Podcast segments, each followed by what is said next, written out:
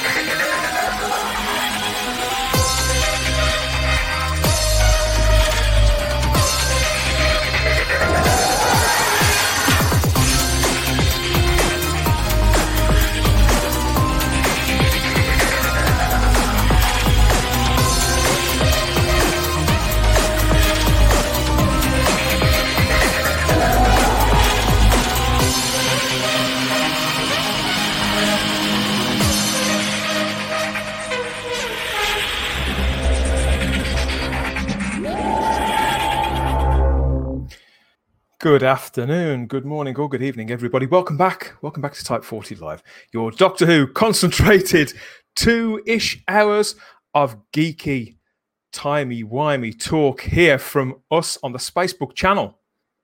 You're sitting comfortably.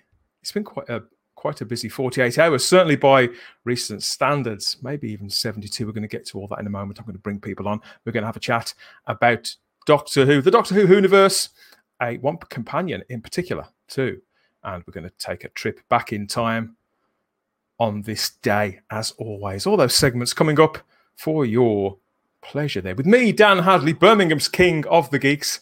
Got the Type 40 waiting behind me to take off here.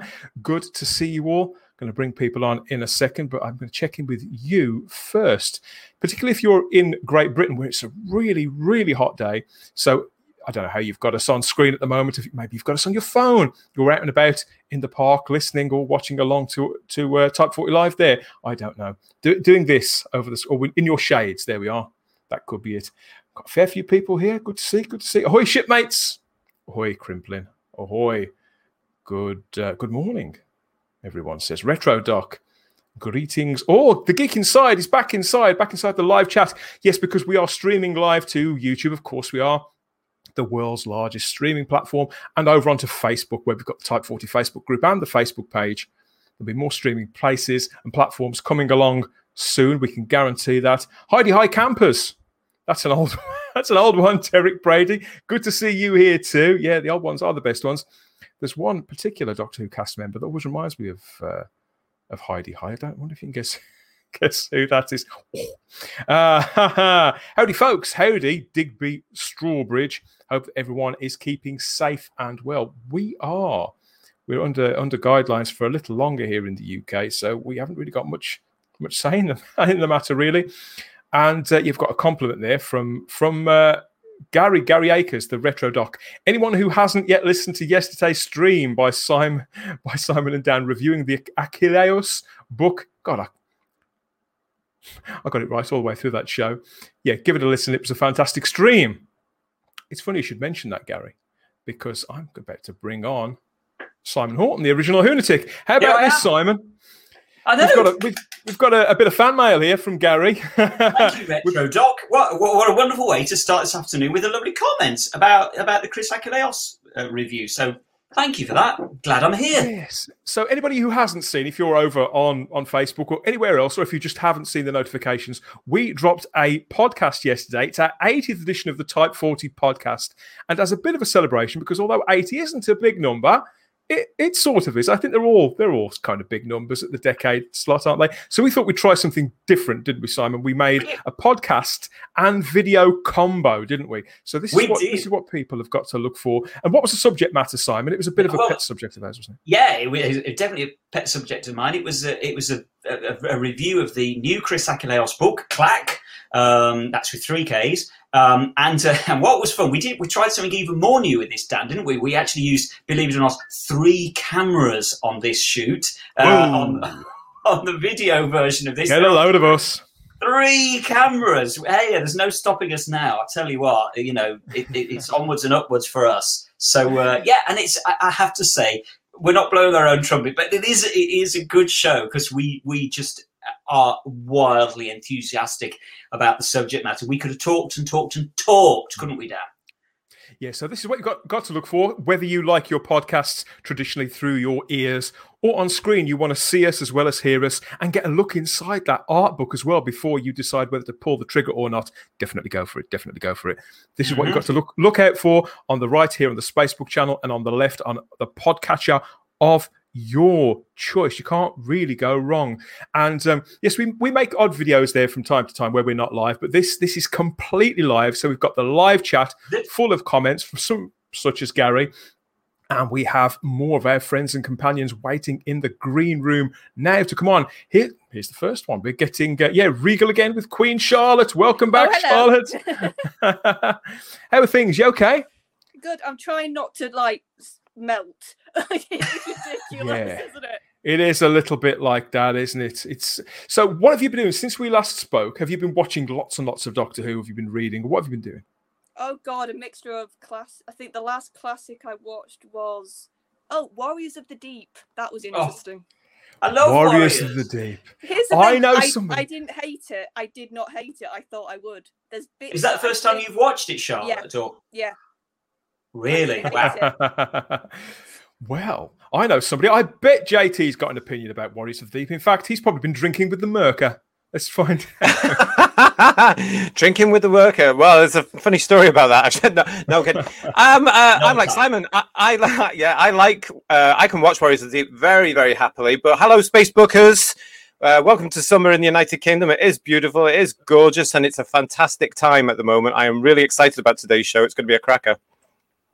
It is lots to talk about. Welcome to other people joining us in the chat. We've got quite yeah, quite a lot of people watching and commenting. Good day, everyone, says Vanessa Law. Good to see you, Vanessa. Got lots of comments coming up from Vanessa later on about Hello, one Vanessa. subjects. Always good to see you. And uh, I'm still thinking about those hotcakes that were mentioned on yesterday's show. I think that seems to have stuck with people. The hotcakes. People are mentioning that almost as much as the time that you were, said you were thinking about jo- uh, dyeing your hair blue, Simon. It's, it's, it's Surely You're not. not going to people- live that down. I'm not. It's Hey, listen, caught I, I, never say never. I haven't said I'm not doing it yet. I'm, I'm building up to it. Next lockdown. Greetings to Sorry, everyone. Greetings to all in the chat. Sorry from Darren Powers there. And Sadako's here too with a hey Ian, hey Ian, hey Ian indeed, hey Mega Geek, hey Ian David Diaz. Welcome back to Type 40 Live, my friend. How are you? I'm all right. How's it going? Can you hear me? Obviously, can you hear me? Yes, you Yeah. can. I can hear you It's just too and clear. warm. It's bloody warm, Listen, isn't don't it? complain because tomorrow we're going to be complaining it's going to be bloody freezing. So don't co- enjoy it. Enjoy it. Yeah. this is a British thing, by the way, for people outside the United Kingdom. This is what we do. We complain about the weather, come rain or shine. Constantly, Bloody warm. constantly. Derek Brady's here. He's moved home. So I want to say, yeah, we hope you're Oh. very happy in your new home, Derek. I know it's been a bit of a mare, my friend, but Derek's been a long-standing mem- member of our Facebook group before it was even called Type 40. So we're just good to it's good to see you settled. We hope you're going to be both very, very happy and that all the stress is over. And you've got a nice, uh, nice garden area. You you can relax. oh, and enjoy. yay. Lovely. Yeah, well done, happy, Derek. happy days, Nice to have you Derek. back on board. Happy days. Happy And, yeah, days. lots, lots and lots of hellos there. Yes, Hi, talking Derek. about talking about happy days. We've been sent some beautiful pictures here. I've got to show you these. So where where is it? Where's the first one? So uh, I wondered if you uh, if you've seen this. How aware of you? Now I know some of you have listened to more Big Finish than others, but you're aware of the work of the actor Paul McGann, of course, who played the Eighth Doctor a couple of times on TV and continues to do so, uh, so to do so on audio. So here he is. Here's, here's Paul McGann. Here's Paul McGann Yeah. a few years ago, sporting Yeah. his uh, second of I think he's got three different looks now that they they sort of bring out on the covers of these things. But there he is with the leather jacket and the the merce over his shoulder and his very own sonic screwdriver there. If you can see it, it clutched in his right hand. That was designed and built by the people at Weta, who were the Lord of the Rings prop people, and They they, made it that? specifically. They made yeah, they designed it and made it specifically for Why? Paul. And Why? they gave it to him when he went for a convention because they felt that they felt that his doctor needed his very own design of Sonic. That was generally the story, I think. Yeah, and it's But and I think it- because because well because the audios had caught the guys at Weta, the, the audio dramas had caught their imaginations, and so they wanted to sort of help fill out, I suppose, the the world of the Eighth Doctor and make it a little bit more particular to him because it's got that whole steampunk thing going on. But it mm. didn't just catch their imaginations; it's also caught the imaginations of fans out there too, and some of them are very, very clever. So we've got one here. So this has been sent in by a friend of mine, long-standing friend of mine, and he's very, very handy. And what he's done, he went out and he bought a sonic screwdriver that you can find in the shop. So we've got this first picture here. This is what he started with. So there's the uh, remnants of a Matt Smith Sonic that was bought in the shops there, like that. On the yeah, on the left, and there are three 3D printed parts to a Paul McGann big finish dark eye sonic screwdriver. I think that's what they call it. There on the left, and bit by bit by bit by bit, started putting it together, fe- uh, feeding in lights and cables, and and eventually, and eventually Wow. painting it up. So that is the end result there, and I just Cool. thought this was absolutely spectacular. Now, my friend has got a son. He's very young. He's only a, he's certainly a primary school age lad, and it's because he'd sort of latched onto the Eighth Doctor and specifically fixated on his sonic screwdriver, and uh, of course, so putting this together over a period of time, I think it took him a few weeks for him to research the exact look, and uh, yeah, of course, after it was done, he presented it to his son. His name's Elian, and uh, here's the here's the picture here. I've got it on screen. This is this is the new the new Doctor and his new Sonic there. As you can see, he's, he's been practicing the eyes there. I there thought you were going to say he sat on it. After all that he broke Okay. it. Yeah. he's giving giving it a little bit of Capaldi there, isn't he, Charlotte, with the eyes? yeah, he's adorable. And isn't it, Man- isn't it just Adorable. lovely to see kids of that age engaging with Doctor Who? That's what we want. Bring Yeah. it on. Mm. He's got Matt Smith's hair. He's got Peter Capaldi's eyes, and he's got Paul McGann's sonic screwdriver, which is, you know, you could lay claim to be one of the nicest designed, I think. So, yeah, I, I thought that was, I thought that was lovely. I mean, not only is it Simon, because we've mentioned this a few times, haven't we, about 3D printing, Yeah. about how it sort of it blows our minds, really, I what it still can. don't get it. I'm far too old to understand 3D printing. It's magic. To me, it is absolute magic. do. yes, so He I only thought knows that everybody liked to photocopying. see That's that. all he knows. yeah, so I, I thought that you guys would like to see that too. And if you've got a 3D printer, and if, if this is the kind of thing that you do, we'd love to see which projects you've got going on, which Doctor Who related projects, or just projects projects generally. Make us go green with envy, as green as the uh, as the end of uh, sonic screwdriver there. So yeah, congratulations, Elian. We hope you're going to enjoy using that, and yes, uh, we look forward to seeing you cast as the whatever Doctor sometime in the future, maybe. But Oh, we're all we hope you're doctors gonna- now. Every, every single person's a doctor, aren't they? I mean, officially, it's all good. So, Well, the doctor can be anything these days, can't he? According to Abs- history now. Absolutely. He'd be a ah, vegetable hi if he wants guys. To. More Hi, highs, more highs in the chat. Hi, Dwayne. Yes, Dwayne is the host of the Sirens of Time podcast. That they were good enough to have me as a, as a guest on this last week. I mean, and believe it or not, they're still talking to me. Everybody, they're still talking to me. Sadako twenty four. Three D printing is beyond my understanding. It's not Me not just us, Simon. It's not just us after too. all. I'm I'm with uh, same here. You need all the stuff to feed the printer. Where do you get it? I- it's I'm magic, one Kelly I swear, it is magic. It just appears from from thin air. That's Is the it only. du- could it be could it be dust, JT? Do you think that's what it is? Dust. Yeah. is it re- the recycling of dust? No, I think what they do is they put a big sheet of plastic in one end, and then it goes through the machine, and it comes out the other as whatever you want it to be. I think that's how it works. Yeah, that's Yeah. how it works. That's how it works. Great panel today. You make an Iron Man Cox. suit and everything. You can do anything on those things. It's crazy. Yeah, you got yours that way, didn't you? It took you ages to print that thing off. Yeah, you yeah, it did. All right. Yes. Moving on. Thank you. Yes, he thank wears you it on everybody Saturday evenings. and we've got we've got Matt Jamie Pot just the check. sonic screwdriver. Hello, Matt. Hello, Matt. We've got Matt seeing Pot just again. checking in, That way. that way.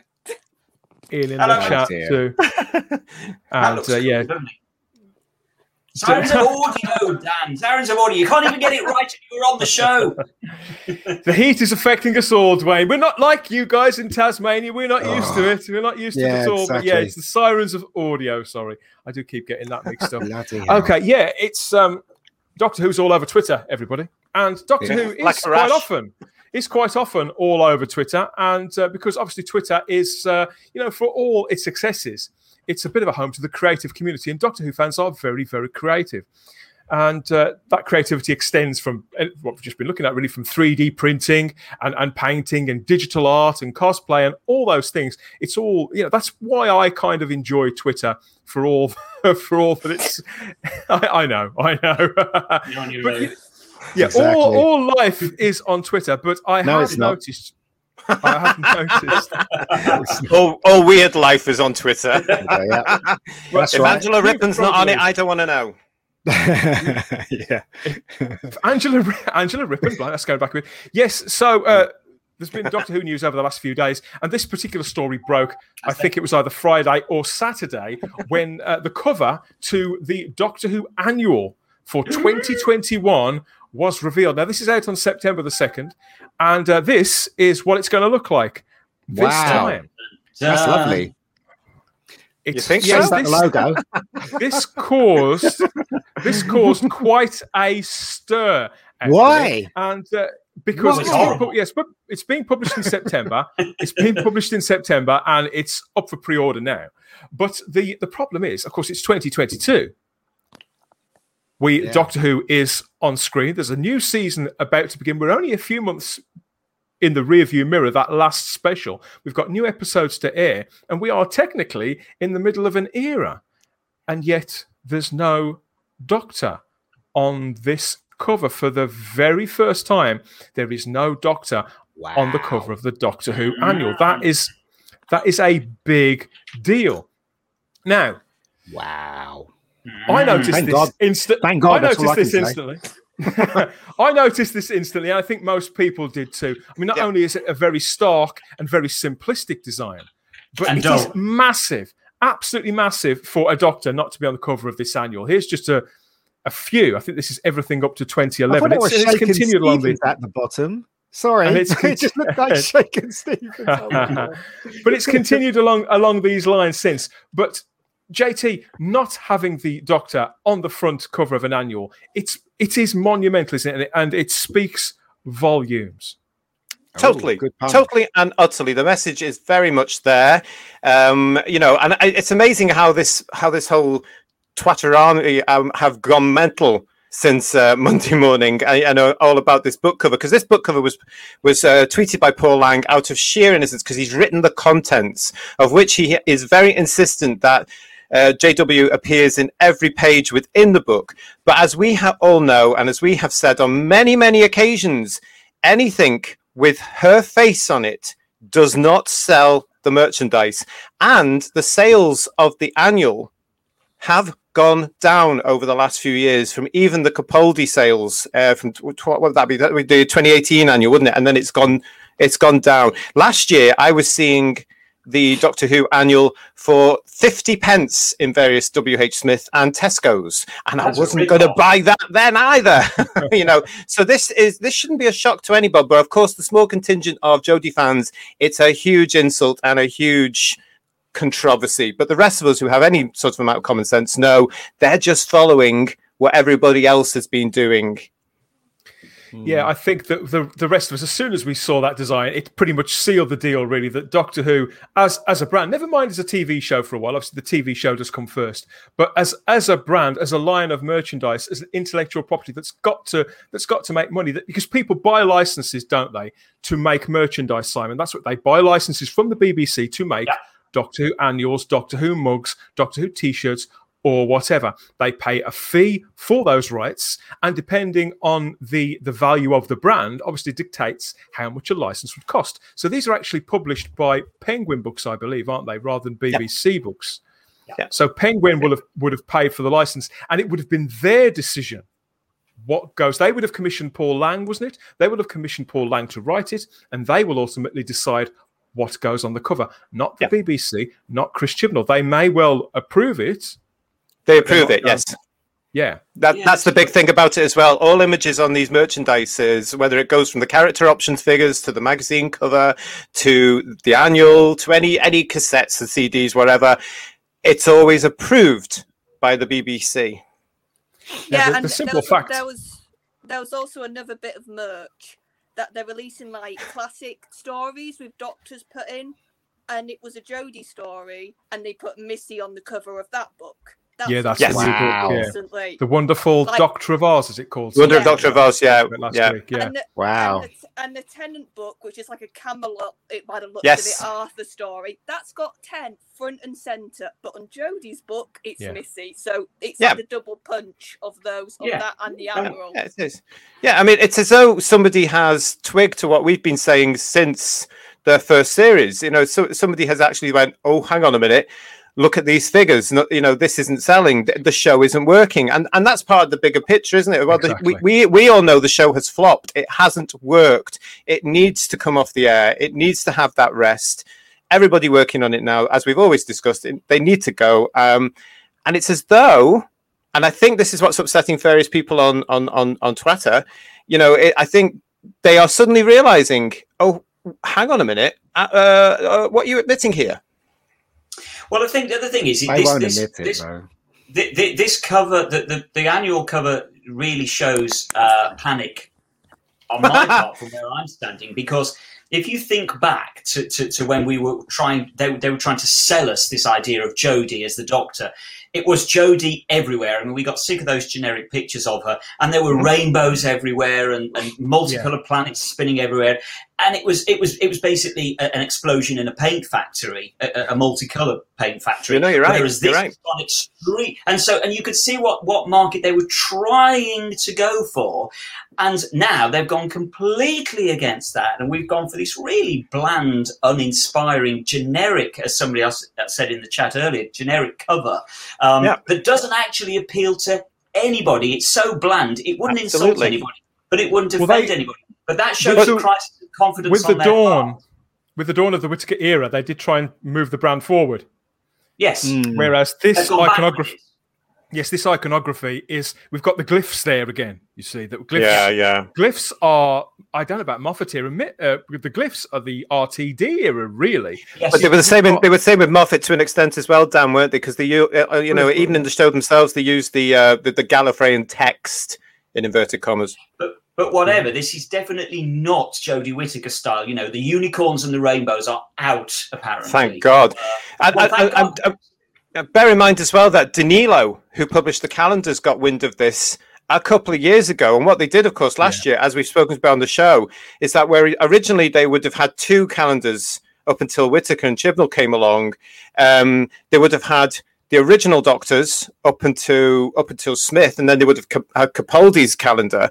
Well, when Whittaker comes along, the two Rangers, you've got a pure one about Jodie Whittaker and um, Chris Chibnall's era, and then you've got the second one, which was the previous Doctors, with Whittaker shoehorned in as though they were forcing her onto that market.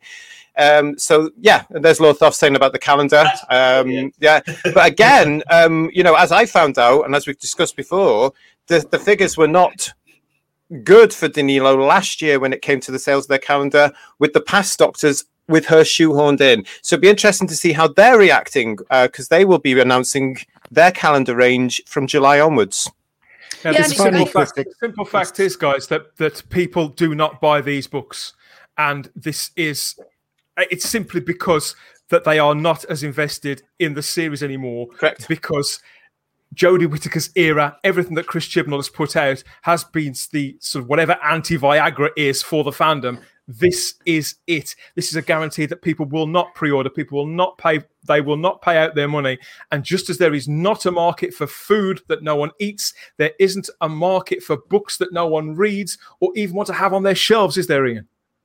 Yeah, it's a shame because it's it's it's obvious what's happening, and the BBC obviously won't admit that this era of Doctor Who is a huge failure. Of course, they won't admit that, but it also mirrors what happened in Marvel as well with um, Captain Marvel, where they're trying to shoehorn her into an already ten year established hero base, and this is what Mm. they're trying to do with Jodie. They're trying to shoehorn her into the popular Doctors. I mean, everybody, Hmm. of of course, um, Picoldi Picoldi's years wasn't um, as as popular, say, as Matt or or David's, but Mhm. He at least he was on the cover of his own annual. Do you know what I mean? Yeah. This one, it's just that she's not there. But I, I think Mhm. it's very kiddified that design, isn't it? The, the Well, it is. the the- annual. Yeah. The annuals now, though, um, originally when it was it was the Doctor Who Adventures team, which that magazine, of course, was supposed to be um, was supposed to be a comic for the younger market. It was released yeah. back when Tennant was there, and then it came through, it came through, it came through. They did try to relaunch it in the Whittaker era, and it flopped huge. It was a massive, massive flop. Um, and I don't know if people remember that. And it didn't help Simon that it had bloody sticker sheets, girl power. Fluffy rainbows, uh, you know, all the unicorn, all that, all that nonsense. Please get gone. Thing Uh, is, so, though, the, so the adventures flop, but that's where the, the, the annual is very much. And if you look at the comic strip, um, Ian, if you can actually um, find some gloves, lift this up when it's released and have a look at it. um, you, you know, the, the the artwork for myself is is is not as imaginative as it should be in an No, annual, and yeah. it's certainly not we all what we were all brought up with. That beautiful, gorgeous, good old fashioned art in the proper annuals. They It is used a to kid's have, book. They They're used to very, paint, very they used to have if you go back into the 70s, the Doctor Who annuals in the 70s, they used to have sometimes you have really good paintings of say Patrick Troughton or do you know what I mean on the cover and stuff like I Oh, yeah, remember got- got I remember looking in the catalogue ca- Yeah. circling the Doctor Yeah. Who annual in the catalogue. Yeah. Well, they, they used to be Remember that? they used Yeah. to be very very thick annuals. Now they're down to around forty pages. That's the Yeah, I industry know. standard. I know. But Seven ninety nine. but to have an intellectual Seven ninety nine property- annual.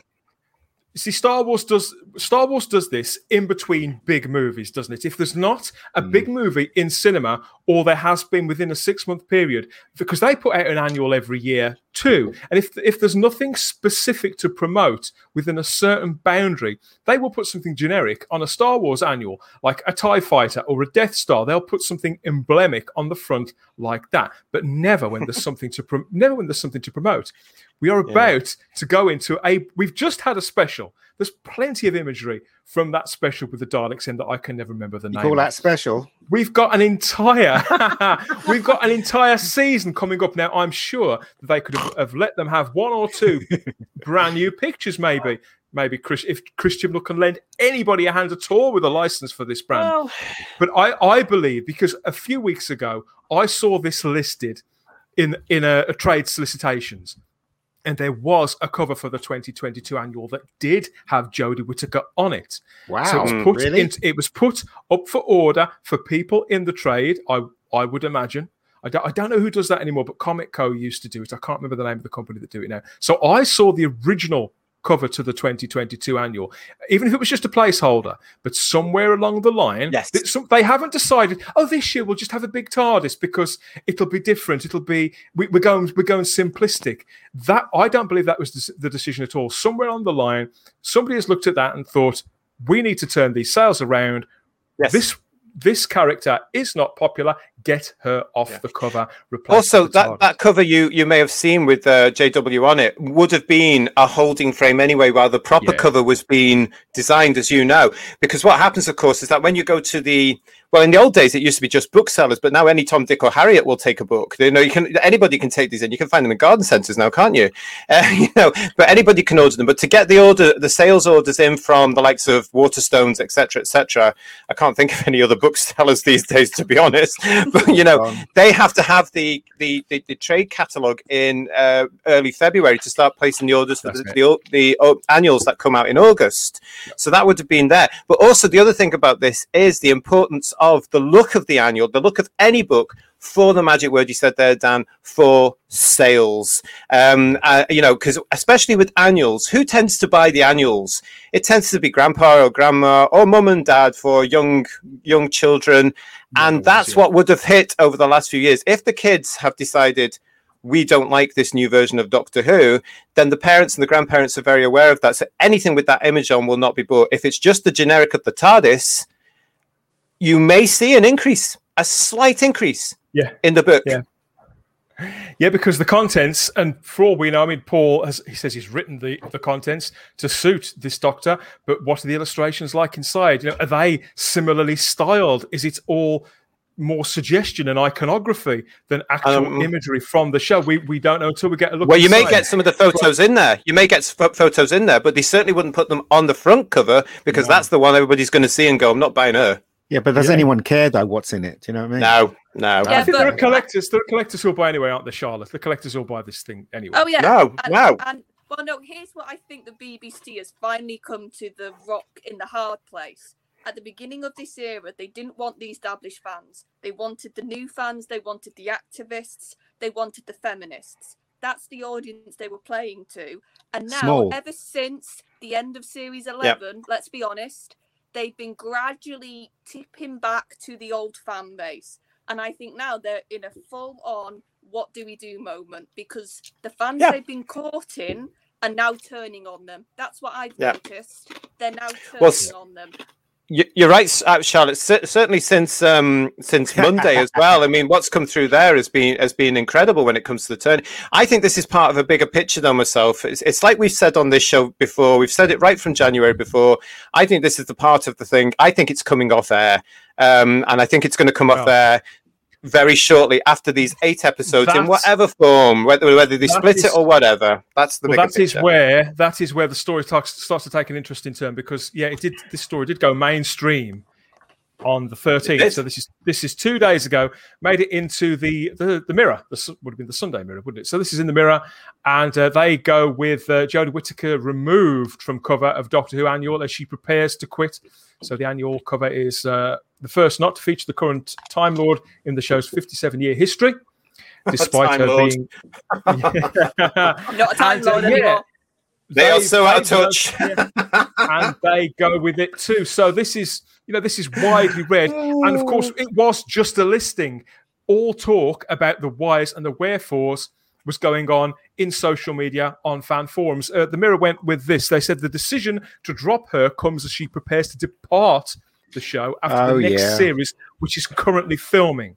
But her Yeah, yeah. exit is likely but her exit is likely to be later than expected, with insiders saying she will, she will appear in two specials next year before regenerating into the 14th Doctor. Hmm. One source, as always unnamed, told the Mirror every Doctor Who annual since 1964 has featured the current Doctor. So this is a big departure. It's no coincidence that it's happened just as she's on the way out. I think it has absolutely nothing to do with the fact that she's on the way out. I think Penguin are looking at their sales for the rest of the year per quarter, what they need to make by this time next year. Yeah. They may not even have the license next time, but absolutely. This we came back from our break a month ago here on Type 40 Live, and we were saying right away because there were some rumors back then. This is exactly what we were saying. As you were saying, JT, you know, they, they're currently filming eight episodes in a whole in a whole block. Those will not be shown all at once. We know at least one of them. One of them will be held over until New Year. We said this a month ago. I Mhm. strongly suspected that the the actually two of them would be held over, and so we would get one special because they say the 2022 specials. You see, so it only has to air on New Year's Day, and Yeah. then again at some point over the following Christmas for those to be both be within 2022. I I guessed that they were going to actually put both specials out on successive New Years, and as as far as I'm as far as I'm reading here, Simon, this backs up everything that we, the whispers that we've been hearing, and the conclusions that we've drawn based on what we know is physically happening with BBC Studios in Cardiff and Penarth at the moment. Yeah, and I still strongly suspect that what will actually happen here is, as we've talked about, and JT's already just mentioned, I think that whatever happens, they will at some point soon, at the end of this run of eight, they will regenerate her, but you just won't see who she regenerates into. It will be a cliffhanger. They'll end on on, on her regenerating, and they'll leave it at that. And if they've got any sense at all, they'll rest the show for at least a year, really two, three, Yeah. four years Yeah. um, but again, as we've talked about in the past, they've got this difficulty that the 60th anniversary is coming along, and they've kind of got to do something in that year. So, but I'm not. In, all I'm saying is, I think the eight episodes will end with a regeneration, and you won't see who she regenerates into. Do you know what, Simon? I've she seen a lot of this. regenerates Over... into JT. She regenerates into JT. That's what Darling. I do it, and I, do- I would be a lot better. I'll tell you. Listen, this whole thing about um, the 60th, um, I, I I'm not so sure. Um, I mean, I've seen a lot of this obviously on, on Twitter over the last couple of days. Oh, wouldn't it be great? if She comes back for the, twi- uh, uh, the 60th. Oh, she's got to stay till the 60th. Uh, blah blah blah. There doesn't have to be anything for the 60th because we didn't have anything for the 30th and we didn't have anything for the 40th and we all survived.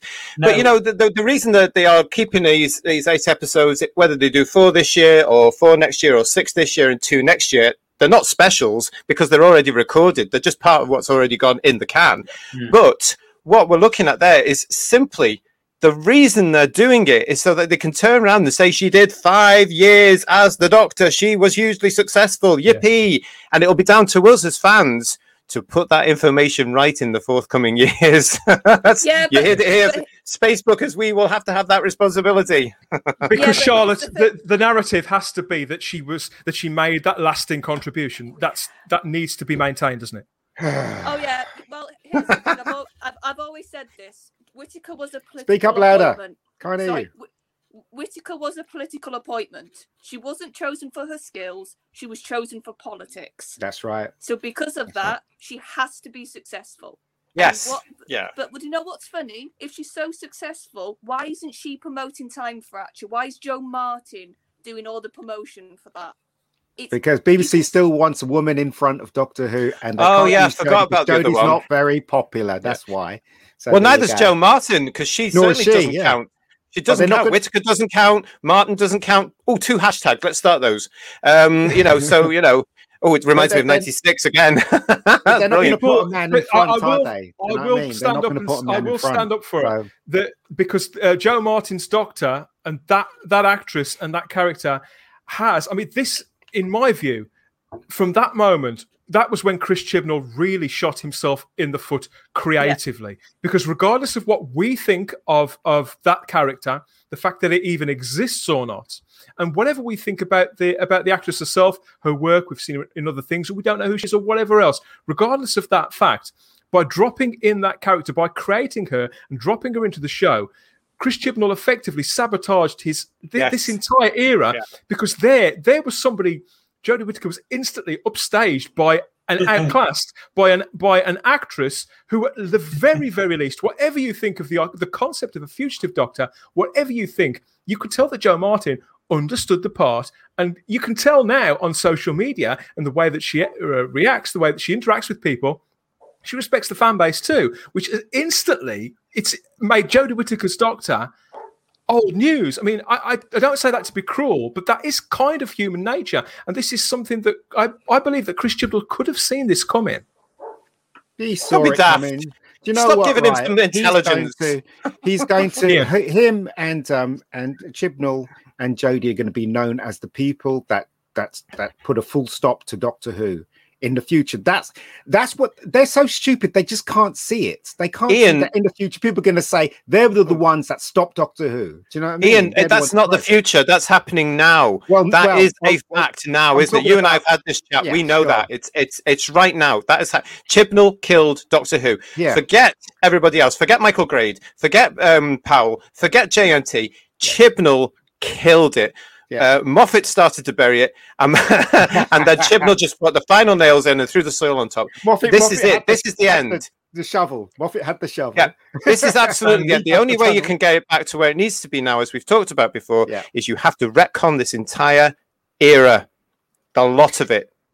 There's so Okay, many ways you can do it. And although those are strong words, and we've all got fairly, uh, I, I'd say, strong, fervent opinions. We we know why we believe what we believe. I, I I don't wish to speak for all of you, but I think that's the general tone here. And we're happy if you believe differently, if you enjoy, if your tastes are different, your view of it is different. We do understand that, and we respect that. Th- these are our views. This is how we're reading the situation. Not just as long-term fans, but as as people who have got eyes and ears and who've got wallets or purses where we want to spend our money on this stuff. We are invested in this brand, in this line, in this character. Like the man says, We're simply fans of this show, just fans. and we and we wanted it. We want it to thrive and and to survive. But Yay! as this, but as as this story has rolled out, I mean, uh, here we are. Here we are drawing conclusions, everybody, which I think are not only reasonable, but they are really, really clear. You know, if you if this was all on one of those boards in Unit HQ with bits of string all tied between pins, it'd be very, very clear what Yeah. had caused this. Just as JT Yeah. said, and yet some some fans, God love them, over on Twitter are kind of a little bit. They're blaming deny it. everybody. They're blaming. They, they're saying the claim I'm seeing over the last 24 to 46 hours, Charlotte, is that the BBC has never supported Jodie Whittaker in this role. And what do they expect? They've never got behind her. It's shocking because they're sexist. It's shocking because they didn't they didn't What? promote the Yeah. character.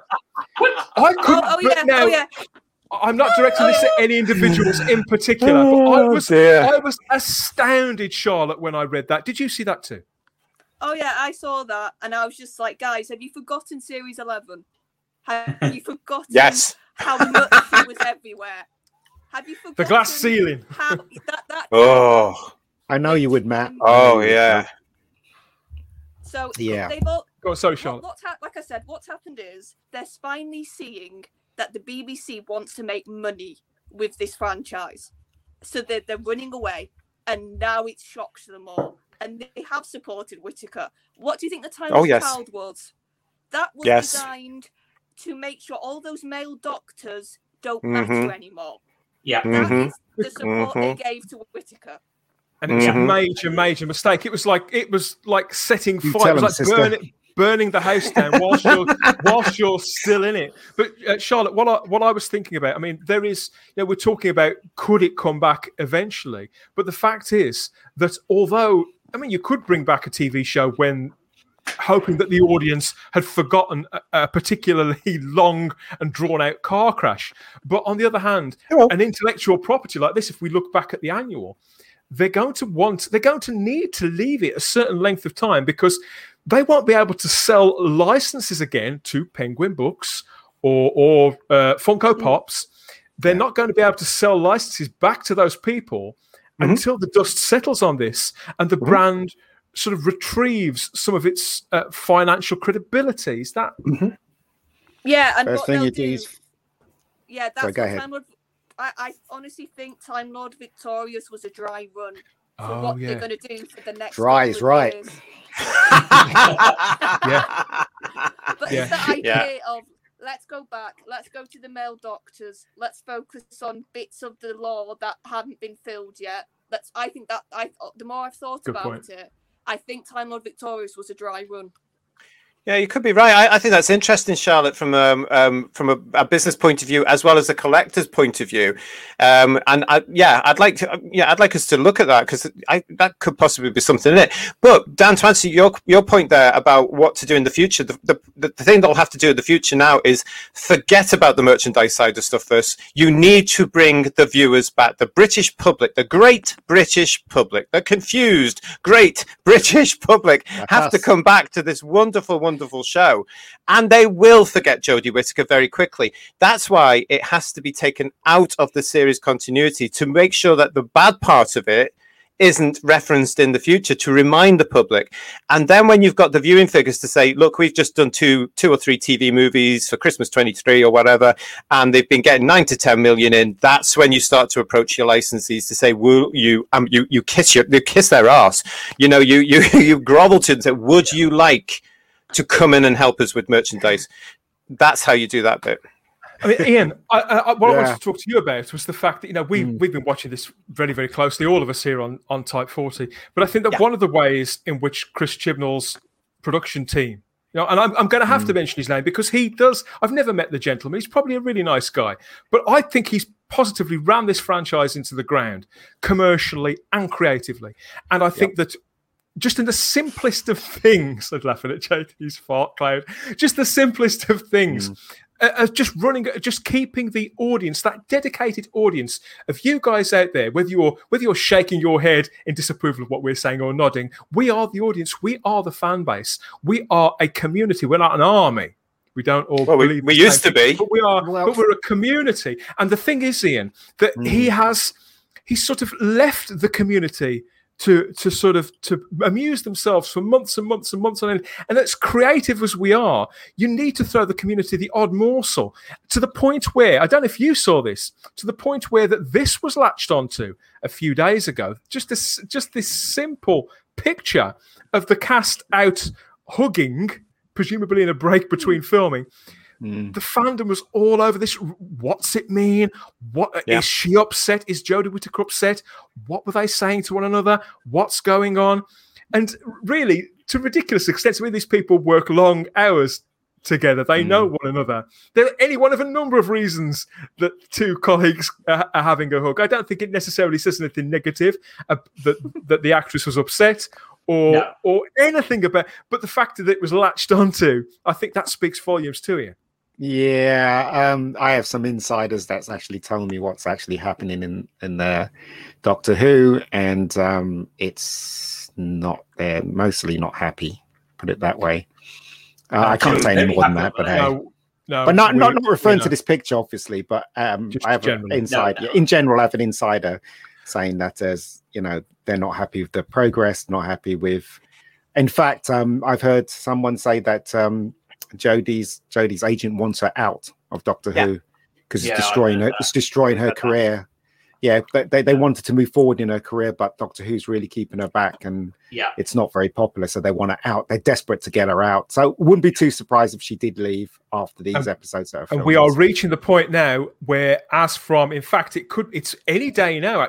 Okay, Mm. so production is about to wrap up on these episodes. I, I, I think it's within the next three or four weeks on this block. Jodie Mm. Whittaker is out of contract also very soon too. As you say, they are show business is a business. Actors Yeah. have representation. They're going to be, you know, any agent worth their salt, Simon, will be looking Ah. at booking their talent, their next gig, and they will Well- want the studios, the employers, to know that their client is available, won't they?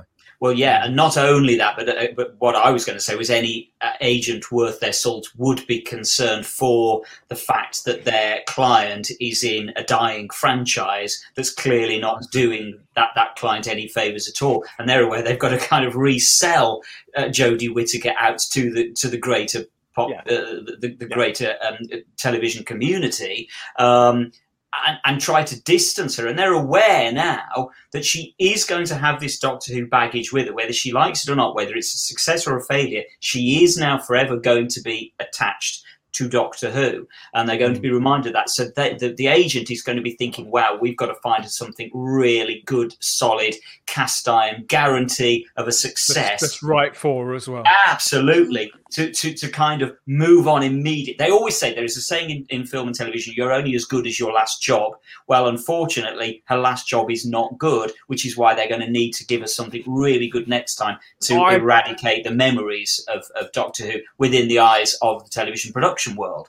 I can't think of the last time I saw somebody fail this spectacularly in a role. And here's an actress who I've always enjoyed in in other things in Yeah, various capacity. I thought she was great in Broadchurch. I liked Yeah. her in Attack the Block. I thought she played that beautifully.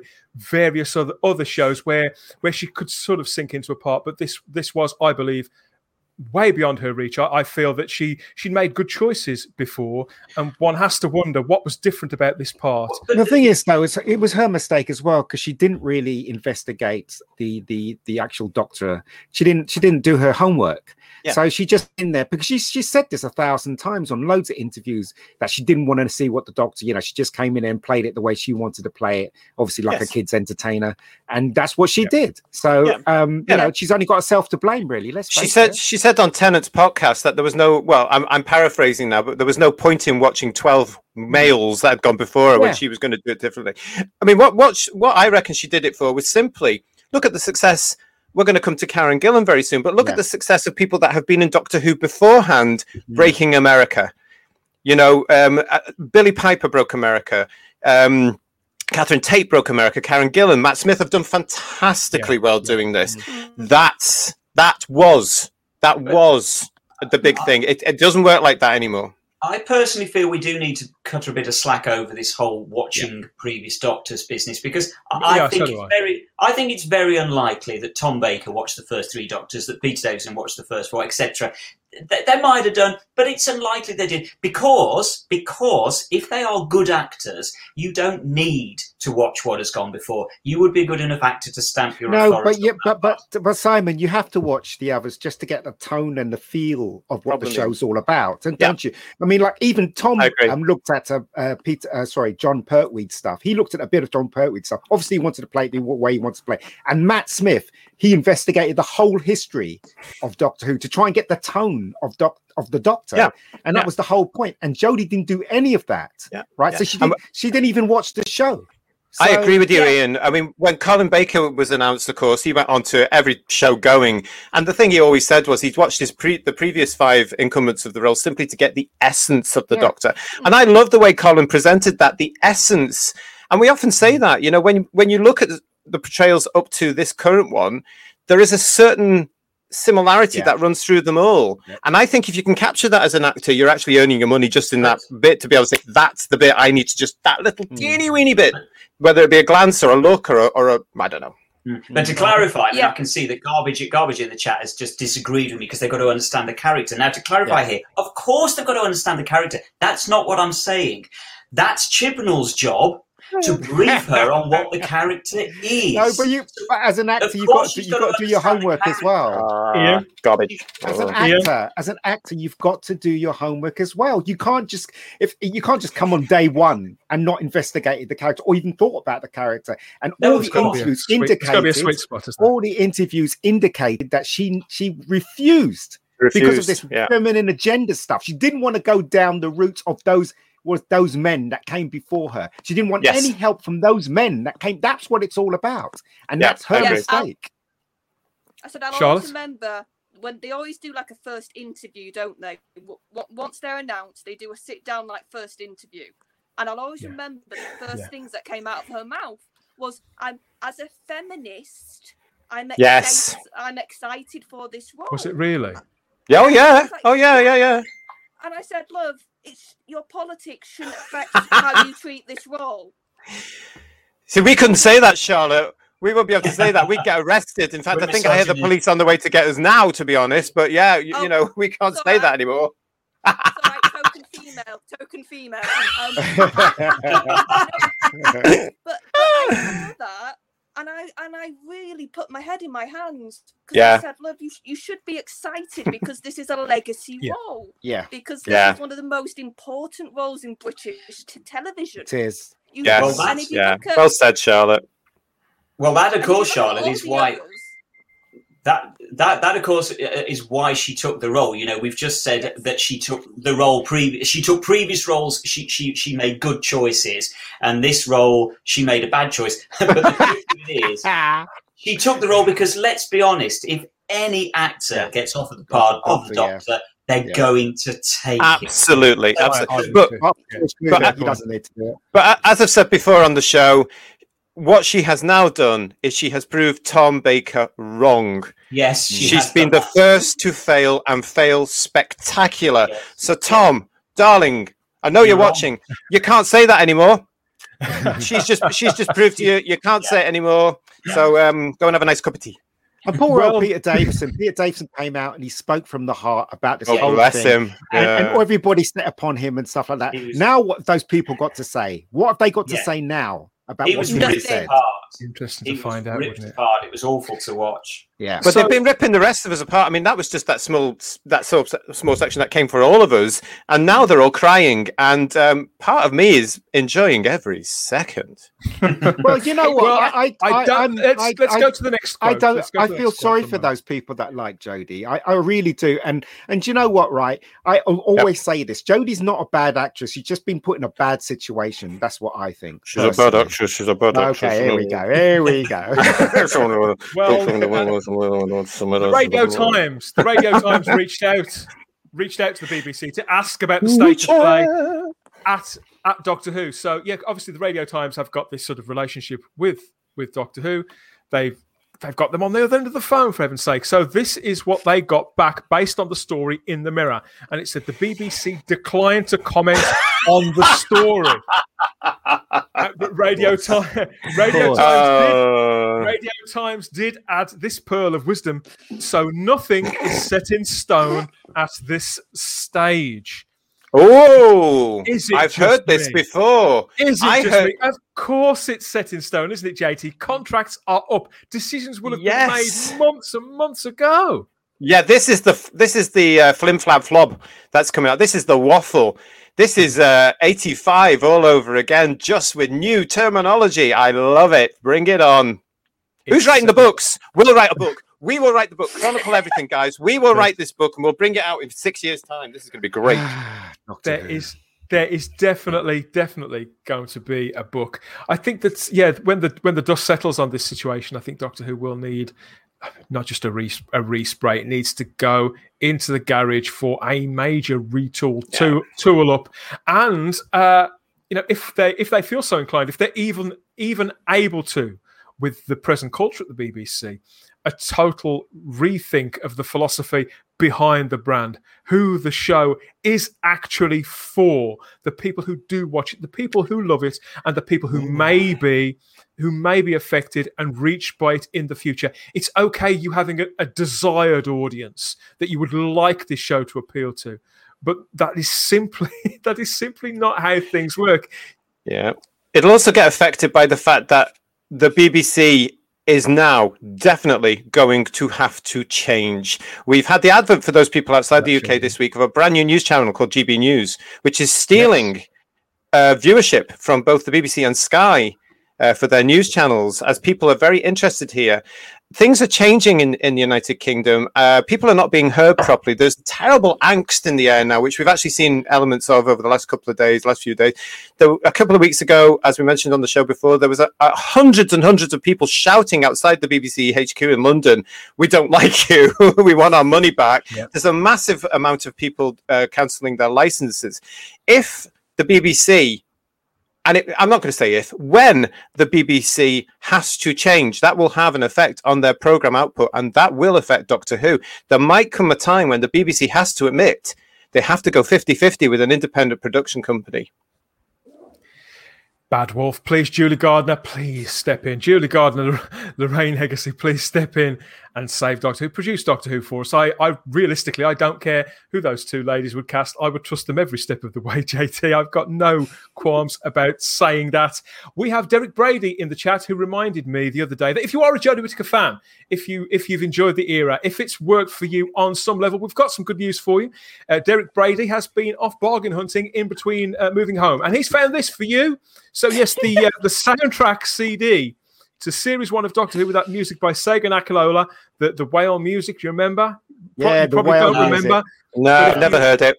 But you know, if you want music to sort of fall fall to sleep by, there there you have it. Only One a quid for the completest in for the completest in expensive. your family. Yeah, you know. Yeah, Way too expensive. I mean that that says it all, doesn't it? I mean, uh, we have discussed, haven't we? Haven't we all? We've discussed on the show before that the character options uh, 12 inch figure went down to 3.99 from 24.90, uh, 29.99.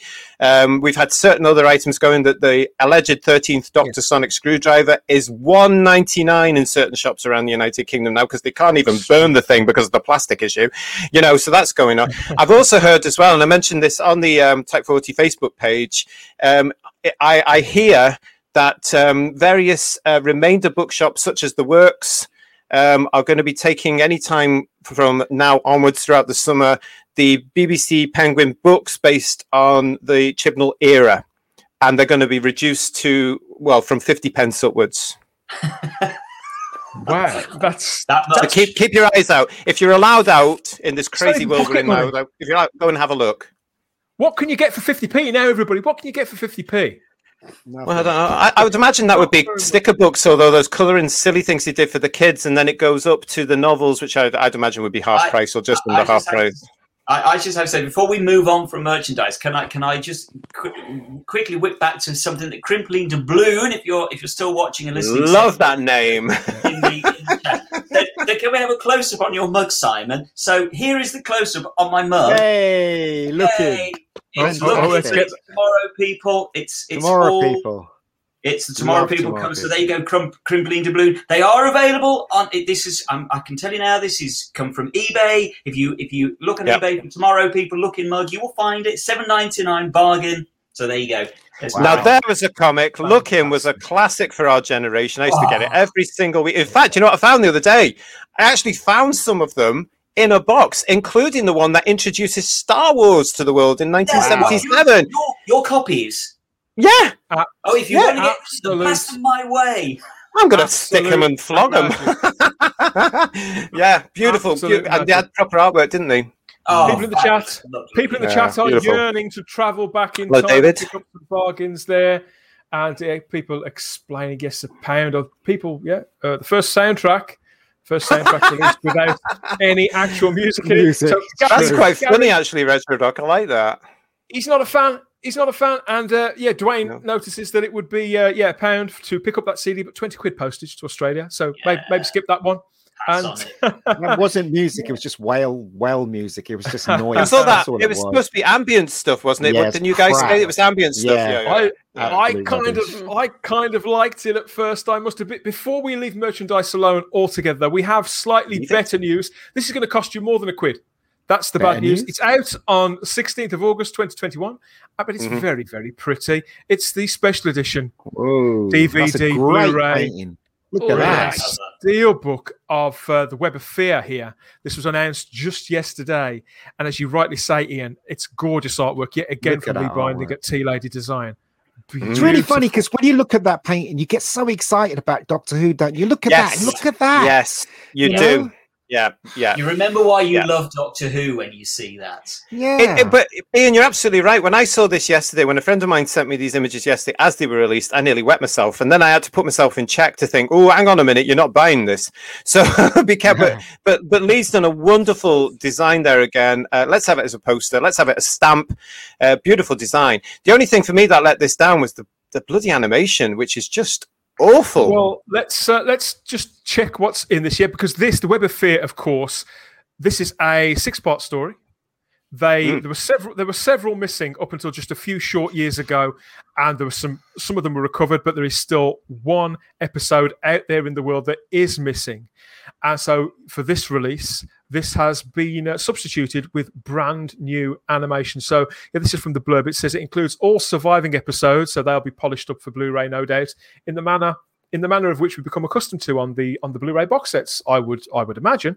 And it says plus a brand new, fully animated reconstruction of that missing third episode created from the surviving audio only recordings. So this is brand new animation put to that audio. The release includes those six episodes available in black and white, and that newly constructed animation will be in both black and white and color.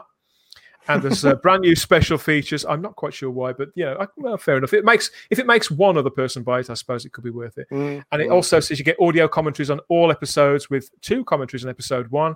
You get uh, the episode three telesnap reconstruction if telesnaps are more your bag than animation. There's a Mm. new making of documentary, making of the animation documentary, trailers, the missing years documentary. That's a bit of a classic, isn't it? With Frazer Hines and Deborah Watling hosting that. Mm. And a documentary too about the many voices of Jack Woolgar. Who's Jack Woolgar, Simon? I've no idea who is Jack Woolgar. JT? I thought you'd I thought you'd steam him with that. No, who's Jack Oh, I- I don't know either. We, I suppose Oh. we'll find out when we pick up the DVD or the Oh, Blu-ray. Oh, you've put me on the spot now. I'm going to find Do you out. know? Give me a chance. You know what? They could. They could. Um, Yes. There's there's fans that take Star Wars. Like for instance, I just saw a, a version. Oh, hello. What's that? Not me. Sorry. I just saw a version of Empire Strikes Back that was made by a fan. So he took the Yeah. original film Oh. and he added visual effects into the Walker scene and and the asteroid field. You see it in a different way. He he'd spend years doing this ultimate version of Empire Strikes Back. Now I wonder if there's someone out there for Doctor Who that has visual effects um, knowledge that can literally go in. And you know, and reconstruct these things. Obviously, As- uh, it would be amazing. It'll be As long as amazing. you're in, as long as you're in the employ of the people that have produced it, because obviously that guy No, no, will well, be this will fill guy- Kathleen Kennedy very soon. No, but this, but this guy, he's, he's done it. He's done it, and he's working on he's working on Jedi, and he's already finished Empire, and he's done Star Wars, and obviously he's not selling them; he's just giving them away. But it's amazing Wow. what's what's done in that. It- I'm it's called Star there's a Wars. It's called Star Wars Revisited. That's right. It's brilliant. Right. Absolutely brilliant. Absolutely. Can I ask? Can I ask um, everybody and also the Spacebookers? You know, th- th- I, I- and this is just my thought because I saw this as a thought yesterday, and I got excited, and then I thought I'm not buying it. The reason being is, what do we think about the fact that all the content on this new release out in six uh, uh, on August the 16th or whatever it is will appear on the relevant series box set? Yeah, absolutely. So I'm not buying it either. I've already decided. What would be the point in buying it? The, I, the BBC constantly keep trying to resell this stuff to us. They must realise that by Yeah. now we've worked it out. We ain't going to buy it because we go. We're now clearly going to wait for the Blu-ray box set. By the way, I he think- played Sergeant Arnold. I've looked it up. He played Sergeant Arnold. It's, it's Wow, aimed at did he? us, isn't it? All that stuff is aimed at us, the people that you know we're diehard fan of Doctor Who. Yeah. It's all aimed at us. It's not aimed at the the the new generation of kids growing up because the No, new no, generation kids don't don't care about Doctor Who now. No. They really don't. So So here's the steelbook itself designed, this Ooh. artwork that wraps around the cover of this. Oh, nice. I'm I mean we've got a few we've got a few scales here from the panel, Charlotte. I'm not I'm not that keen on this, you neither. No, I'll say nice. I'll say. Oh, "Ooh, you like it? Nice." Oh, I no, think it's too I- I- simplistic. Big It's too simplistic, isn't it? It's too simplistic. I think they should have kept Lee's Lee's um, um, image and gone with that. I don't like that at all. I think that's primitive and I think it's very childish. Yeah, I think if they is. put Lee's on with a, a back panel on it, maybe with the brig and um, Jamie and Vic, I think that would Mm. have looked quite nice on it there as a wraparound tin. yeah, Yeah, Yeah. maybe, maybe. Yeah. I'm not. I've not been too sold on these steelbooks, so I, I, I've stopped buying them. But hey, I do know that some people like them. You're not alone, Charlotte. There's a lot of people do latch onto these, the various steelbooks that have come out over the last year, eighteen months. It's just it's just the cover. I think the steelbooks themselves are a lovely alternative for the many many collectors that love the steelbooks. I've got a few of them here myself, but um, that cover doesn't sell it for me. I just think it's awful. But Yeah, I think I'll, I think I'll wait for all this gorgeous stuff they've got on there for the series box set. Yeah, likewise. I will. I will be buying that. For, I've, I'm going to review it. I'm going to review the animation. I've seen that scene of the animation. I'm. Mm. I'm very much in two minds about it. I've got thoughts about why they're doing it the way that they're doing it, which I think I'll probably save for another time now. But uh, yeah, I mean, more Doctor Who content out there. It does do its bit, as we were speaking about earlier on, to uh, uphold the value that is still in the brand. And it could be several years before there is a limited edition Blu-ray set. It, it could be four or five years. We don't know because that line's going to carry on for a little while longer. So I, would can wait. understand why why people would want to Yeah. maybe get involved now. And Yeah. who knows? It may end up being the case that one of those features doesn't make it through to the box set. I, I think it's unlikely. I know it's unlikely, but yeah, it's it's possible. It's possible. It's what people are saying in the chat. And in the meantime, let's hope the missing episode uh, turns up. Well, I, think- I think that's again. I would. That was the thing that struck me about it. It was uh, we know that episode is out there. Uh, yeah, yeah, yeah. It does make you make you wonder. Uh, yeah, people, people in the chat. No, is nobody pulling the trigger on this in the chat? That yeah, people are mixed about it. It has to be said. Nice artwork, not so sure about about the contents. Hmm. P- uh, fair point. Yes, uh, maybe all the episodes need to be redone in animated in animation form. Well, they are. They they're gradually doing this for for both of the earlier Doctors, Mm. and this one is sneaking in there in between two two more sort of full releases. I think that's how they how they're going with it. I completely I completely understand why they're prioritizing and why they're giving people more steel books because, like you said, JT, people people just are into the habit of buying the steel book. They they've bought the actual seasons of New Who. They've bought the releases up to now. You get people like the rabbi here watching in the chat, the rabbi from another planet. You know, he's into. You know, who knows? yeah, we knew he'd get Dan, it. can you He- just bring that he's- steelbook artwork up again? Can you just bring that out, steel- steelbook artwork up? Just Uh, yeah. because somebody's commented. Oh yeah, they're quite right. I'm just trying to find who has commented in the in the. Uh, yes, door garbage. panel. Yes, you're correct. The the, the the the label on the TARDIS is on the wrong door. They've got it the wrong Yeah. way around. They haven't They've looked at the wrong um, photographic uh, evidence, haven't they? There and Yeah, copied it. I in. hadn't garbage. hadn't noticed that garbage, but yeah, you're right. It's the wrong side. Well done, BBC. Home goal. On that bombshell, I think it's time. I think it's time we went to a, we went to a break. Everybody, uh, yes, uh, if you haven't already, please like the video. We've got a lot of people watching, lots of comments. That's what we like to Ah. see. In fact, we've got a lot of new people following the show on Twitter and Whoa. Instagram this week, and following me personally. I'm on I'm on Twitter and Instagram you. as the Twitter. Facebook, talking about all sorts of geeky nonsense inside and outside of the TARDIS. We're about to go for our regular scheduled Type 40 break, everybody. You'll be pleased to know. So, time for it's what we call Time the to get a T drink, or- everybody. T or P break. That's what I call it here. Yeah, so before we steam into that, I saw this the other day on Twitter and I wonder if you did too. Maybe you did, maybe you didn't, because not everybody's on Twitter, despite what the BBC think.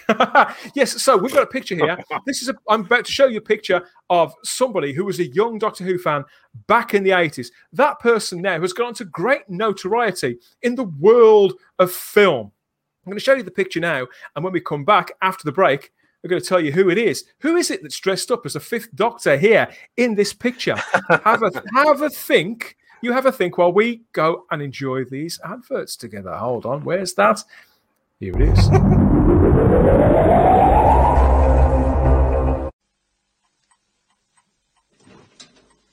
Well, that should keep you grand snug for another year.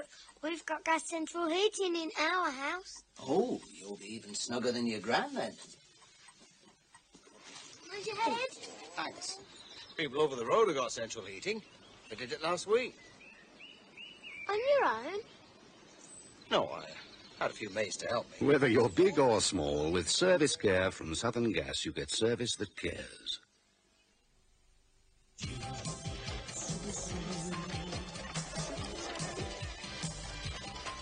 Door. It's a horse, darling.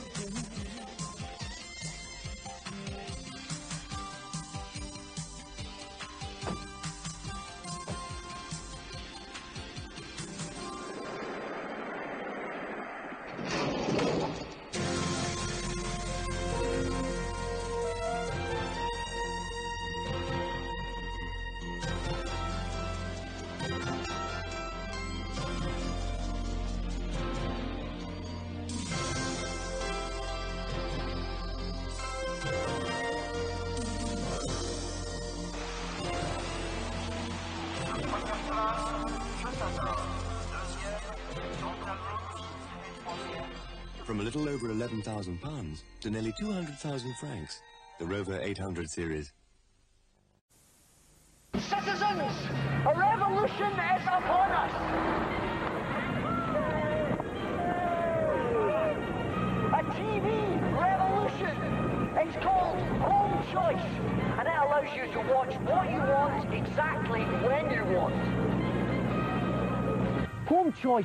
In control of a huge selection of TV programs, music videos and films. You control when you start your programs. You'll never miss the start of a program again because you're stuck in heavy traffic. There's no point shouting, I'm flat out here. Followers of Doctor Who may be interested to know that some of his more recent adversaries are currently on display at Madame Tussauds in London and available at record shops and LP and cassette called Genesis of the Daleks.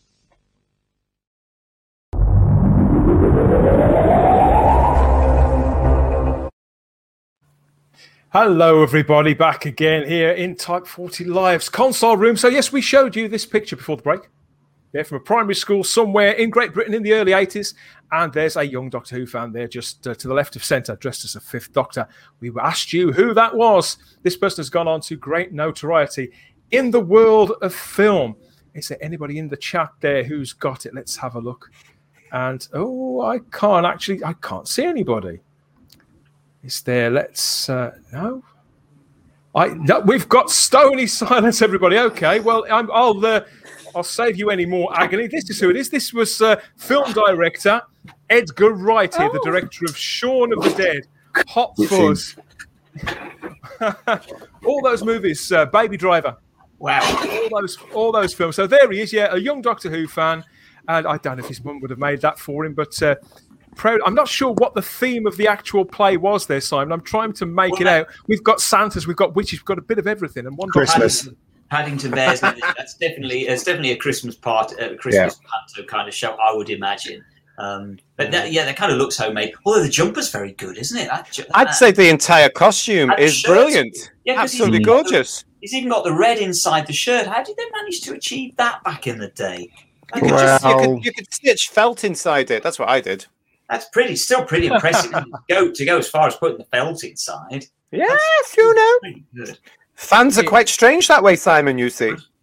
Yeah, total respect to him. Yeah. Is he still a fan? Do we know? Do we, is he? Is he?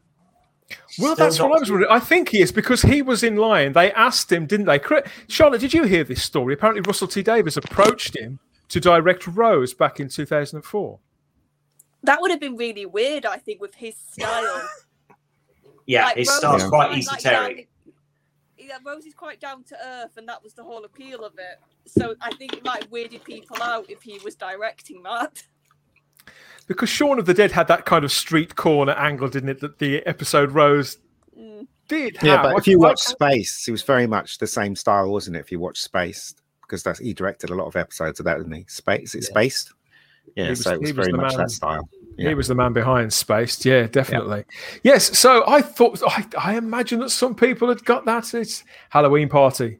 Halloween Oh, yeah. party. Halloween, I'd be. say. Santa. Santa, Santa at a Halloween party. I, We don't really do well. We didn't really do Halloween back in those Not days in, in the United Kingdom. Yeah. It wasn't. We, we went straight through from bonfire night to uh, Christmas in those days. Yeah. Mhm. Lucky brat says problem being problem being's been in the chat for a little while now. Commented along. Good to see you there. Uh, what else? Uh, Hello, problem being. Hello, problem being. So many of our friends here for the yes. So the, yeah, the other the other topic that we've got here is uh, yeah, Doctor Who companions. A few weeks ago, we talked about Doctor Who icons and how some of the actors, some of our legends, some of our heroes from most recent past in Doctor Who were going on to big things on the big screen, and how it's it's great to see, and we as a family, don't we, including the actors and the fan base, get behind them. And I thought it'd be a good idea that we focus on some of those characters too, the ones that have sort of burrowed themselves the deepest in your affections, certainly in the in the duration of the new series and maybe the classic series too. But I when I when I thought back to that stream that we had a couple of weeks ago, there was one actress that we talked about probably, probably for the most length of time, and that was Karen Gillan. And she continues to uh, be extremely popular. She's very, how can I put this? She's she's very relatable, I think, everybody, as as a person, despite this great fame that she's gone on to since leaving Doctor Who. And obviously there's a, a residual affection from from this show that we all love so much and how people felt about about the character that she played on Doctor Who, Amy Pond. So this is the this is the original photograph that they put out when Karen Gillan was cast in Doctor Who back in 2000 and 2009 that would have been early 2009 just before they started filming so it was a we've got the we've even got the Russell T Davies TARDIS in the back Mm. this picture is is is so old and obviously she looks she looks very very young and she's got a great skin anyway but she she looks luminous luminous there luminous god i can't speak today she looks luminous there but yeah i remember her being cast i i'd seen her in things but i hadn't known i'd seen it ian you know she'd been she'd been in doctor who before either. but you know were you were you into Doctor Who? Were you aware of what was going on with the show when Karen was cast? And what did you think when you first saw her and heard about the character? Yeah, I thought I thought it was a great choice, and uh, I love the red hair because uh, I think I don't. Doc, the Doctor hasn't had a red-haired companion, has, has he? Turlough. Oh, Turlough. well, we don't count. Donna. him.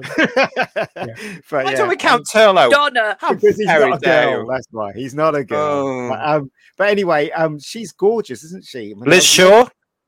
Okay, Liz Shaw, all right, mate. Take it easy. She's sort of, sort of Auburn, but she, but she, she has star quality. I mean, out of everybody from from Doctor Who, from the past to the present, she's the one that's really broke um, Hollywood. She's been in a Marvel film. She's got she's she's got a film coming up. Um, she's the star of that one. And but do you uh, think that that star quality was evident from the moment they no, not not like not really, not really. No, I mean she's a she's a beautiful woman. You know, got legs up to the M1 and all that. But um, you know, I, I never thought that she was star quality, but she's proven to be someone that's uh, actually, as you say, relatable. And she's very, very pretty, and she's got red hair, which is unusual in Hollywood because Hollywood don't like people with red hair for some reason. And you know, she's doing very, very, very well. And good luck to her. That's all I can say. Yeah. she deserves Charlotte, it. Charlotte, the uh, the Steven Moffat era, the Matt Smith era in particular, that's very much your era, isn't it? What are your thoughts Yeah. about about Amy Pond? Now, now, she was in the series from 2010 right the way to 2013, wasn't she? It was no the end Yeah. of 2012. Sorry. So it was, oh, it was quite a it was quite a big stint compared to new series companions up to that point. So that marked a big change. As somebody watching the new series then, because you hadn't seen the classic show at that point, had you? you know, and the companions had been in there a, a year at a time. Was the the longer time to get to know to the character? Do you think that's one of the reasons why why Amy Pond has gone on to be one of the most sort of enduringly popular of of the Doctor's companions?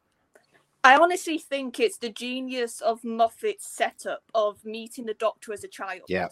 Yeah. I think that was so Okay. different from Rose, from Martha, from Donna. It Yeah. was this, and let's be honest, we all sort of see the Doctor as like this imaginary friend almost because we get that close to the character. And I just think her, her chemistry with Matt as well, like they've all had chemistry, the Doctors and their companions. But you just got this this feeling that her and Matt instantly clicked and I just and like I, I sort of said I think ages ago on the stream like how do we meet Amy? She whacks the doctor in the face with a baseball bat. Like that is like that's how you introduce a companion. Not a baseball bat, oh um, cricket bat. What was it? A cricket? bat? in Well, the, yeah. In the head with something face. hard and wooden. Yeah. yeah, yeah. So this, yeah, just the think character. That fire, yeah, I think that fire, like we had a fire with Donna, but I think she was a different type of fire, and it just Yeah. really Yeah. got people thinking this is a different companion. We've not also there was a bit of the romance stuff which I didn't like, but it was quickly like taken to bed, and I think Mm. that also worked. That it was a proper friendship. It wasn't romance. So it was a lot Because- of things. because they set it up that, as, as you said, I mean, the, the character of Amy Pond was supposed to have been born in 1989, and and she first meets the Doctor prop, uh, properly in in uh, 1996. So she's she's seven years old, and the way that they play out that the way they introduce her character really, it fits completely with Moffat's Moffat's take on the show for me. Charlotte has always been like a a picture book. I always say rather than a fairy tale, I say a picture book, and the character of Amy Pond from from the way that she looks with with her as i said this sort of the pure skin the red Yeah. hair and and even the name she seems like some somebody out of a children's story Oh yeah, it's like I now I love Matt's doctor. Like Matt's my doctor, and I refer to him as the Peter Pan doctor because I think that that Yeah. feeling Yeah. of never growing up, of being like Mm. this, this kid in a child in like this grown up's body, and I think also Amy worked because throughout the whole series she grounded Matt. She grounded that sort of really energetic kid doctor at times. Some of my favorite moments is when she's basically like not shouting at him, but like lay the, the, the like the law with him and say no, don't. And he needed that Matt's doctor.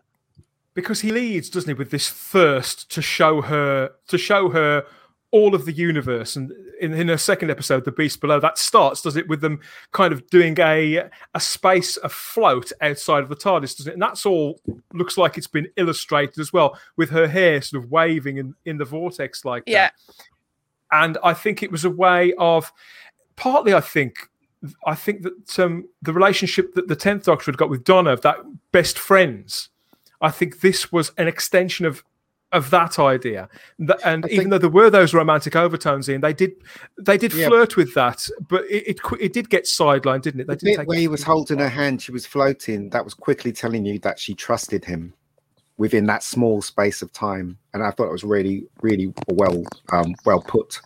So you know, I mean, what, who would who would let them them hold on to an alien float outside of space? I wouldn't do it personally. Would you? you know, I've just met this guy, and he's he's told me he's an alien. This is a spaceship made out of wood. Would would I would I hold his hand and float into space? And I think that scene just told you, it spoke volumes. That one scene told you that she trusted him 100%. Yeah, was but you, you also you also had that scene in the eleventh hour where Yeah. she, she puts the tie in the car door. Yeah, yeah, yeah. Trust me for 20 doctor- seconds or whatever it is. Yeah, Doctor 20 grabs minutes. Yeah. her hand, and it's Matt's acting as well as um, Yeah. Karen. But Matt just looks at her and says, "Just trust me." And I think Yeah. that the earnestness of Matt, And like I Mm. said, that's why I think of Peter Pan because it's, it's it's sort of that's what I think of Matt, and that's why I adored Eleven. Well, she she was she was she was uh, faced with logic because how could you dispute the fact that this is the same apple I gave you X amount of years ago? And look at it, it's still fresh. She couldn't dispute it, could she? That was, and that's why she had to she had to basically let him go. So, you know, that was a pretty clever bit of writing there. So there you go.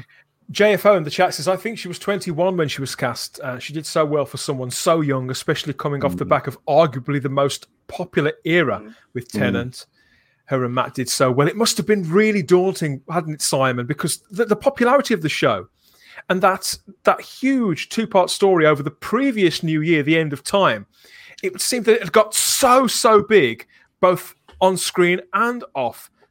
For them to follow that, you could say that for Karen stepping into it, she had probably less to lose than, than anybody, but it still must have been very daunting from a, for a 21 year old woman.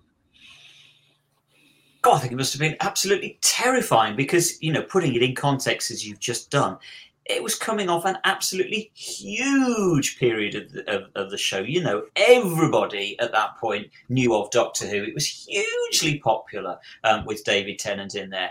Um, and so for both Karen Gillan and Matt Smith, and indeed Arthur Darvill, um, to come in and, and, and take over the reins must have been terrifying and daunting.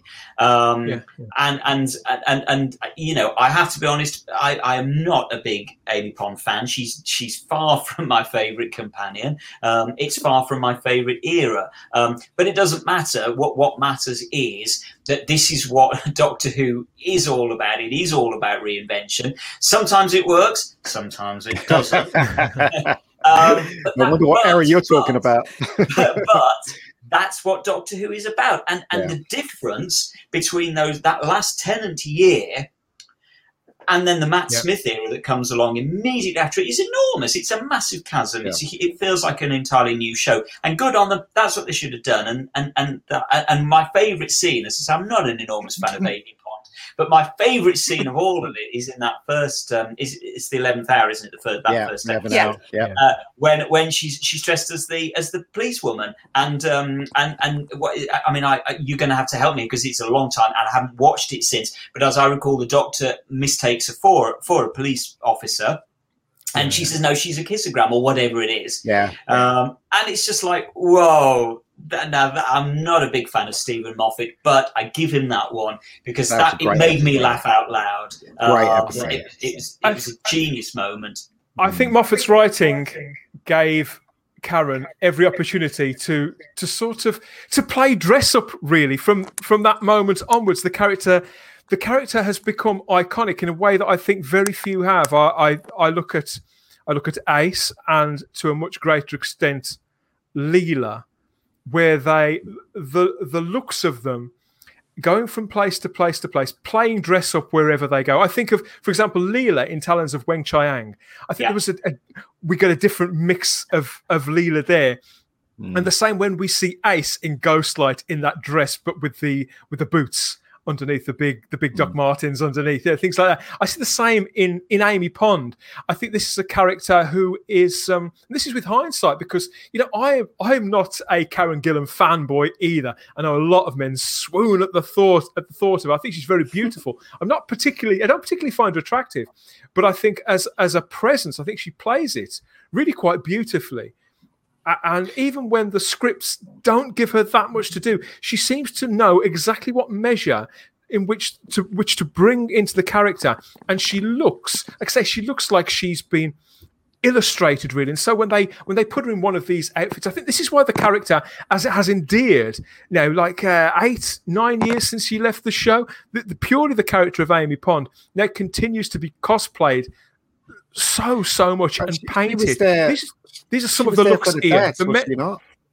I don't know, Sorry, but mate. I think she I think she was there for the little girls as well. And that, I, think, too, I think she was there for everybody. I think Moffat got it right because Moffat obviously knows Doctor Who, so he obviously, you know, the companions, like for instance, Le- Leela and uh, you know Mary, ja- uh, sorry, Mary Jane, what I'm talking about, um, those ones, they were all there for the dads. You know what I mean? Dads watching Doctor Who, and and I, I think this is no exception here because she's very pretty, you know, and it's for young girls as well. Sure, you're absolutely right. You know, but she's got sh- uh, Karen Gillan. I think, even though she was a 21 year old woman, she's got this girlishness about the way that she plays the part, and we're looking at some of her many looks here. There, we we, we met her. We saw her play pirate. We saw her be a, a super villain there with the eye patch. All of these looks are kind of iconic. You put her put her in a in a nightie, and she's as you said, Charlotte. She's Wendy being taken away by Peter Pan. Put her Yeah, in the put and- her in the wedding also- dress. You've got Andie MacDowell. Yeah. God, sorry. And I also think with her acting, you had her being very like fiery, harsh almost, but she could do emotion so well. Like she when she had to cry or when anything happened with Rory, Yeah. she Yeah. brought that emotion. It's like I was watching um funnily enough, Hungry Earth two parter at the weekend. And that scene when Rory is getting taken by the crack and she breaks down in front of the doctor and he's begging him to save him, like to save Mm. Rory. You just Yeah. go, oh my, like you just get, you, it takes your breath.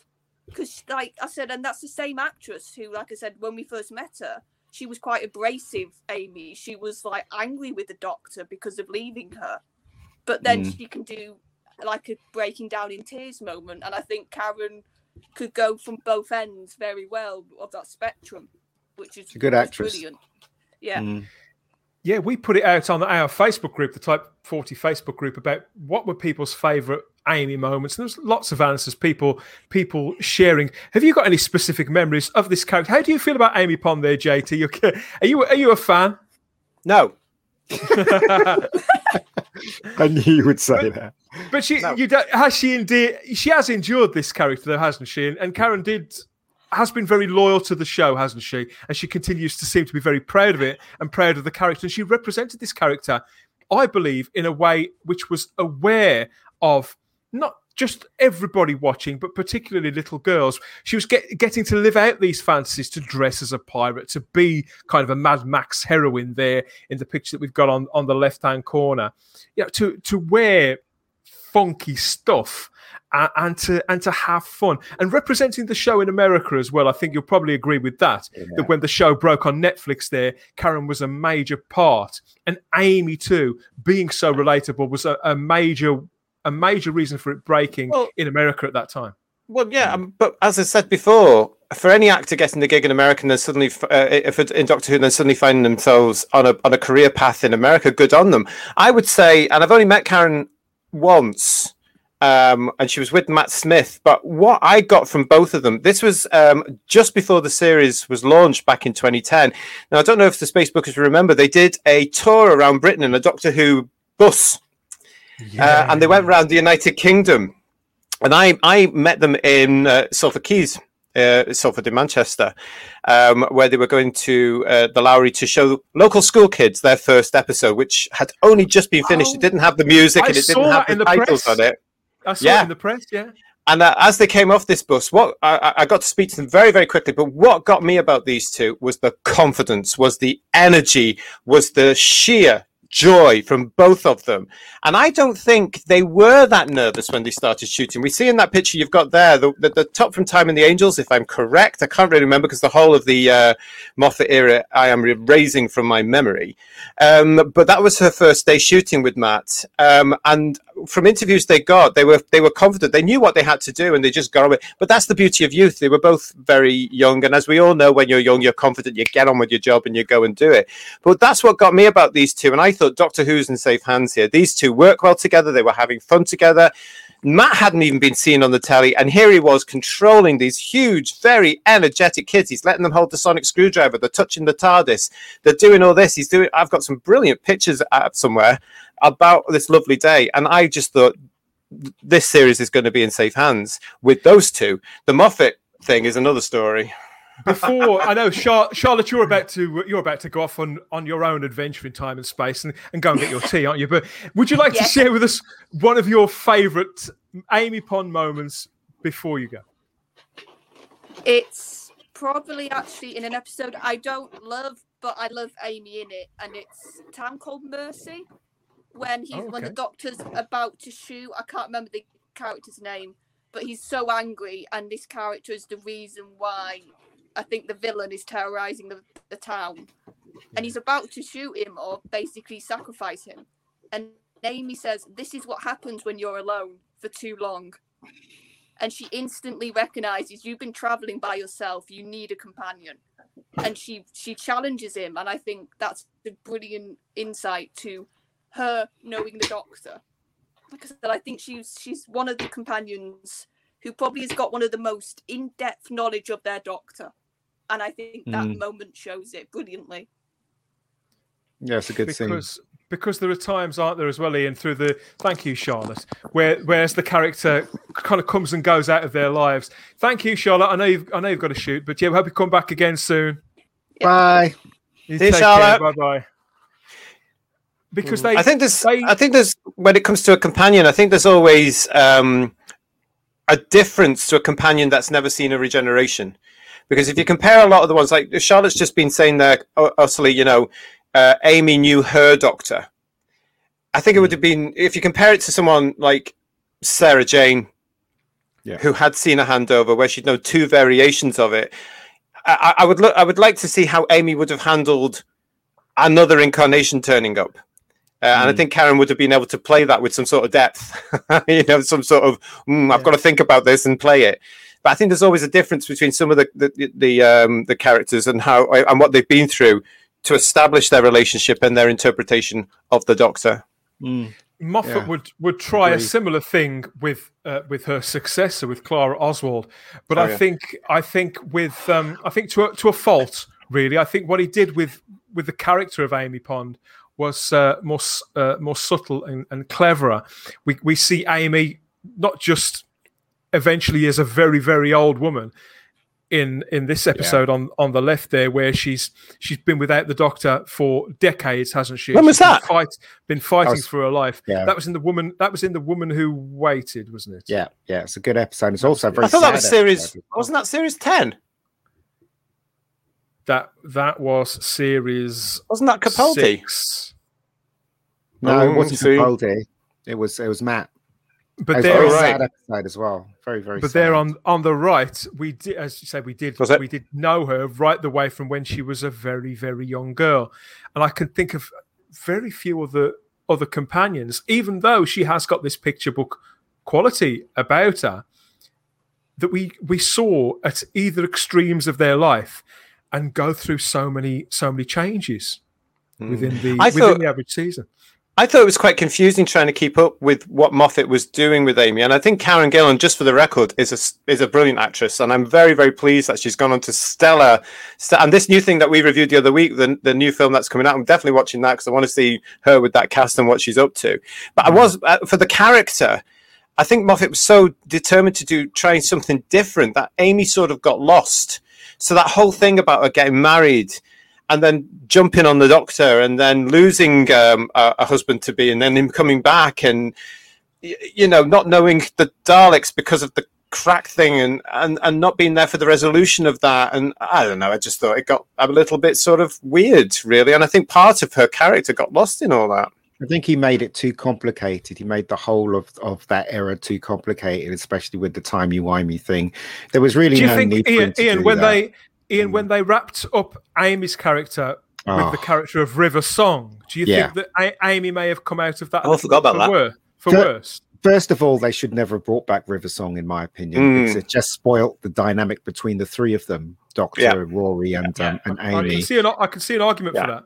And Yep. also another thing, and I'll always say this: it freaked me out because the woman that played River Song looked like his mum when she was kissing Matt Smith, and I was like, oh, you know, this doesn't work. You know what I mean? So, and that didn't work for me either. Um, but as I, as I think I agree with JT, Moffat made it too complicated instead of trying to keep it simple.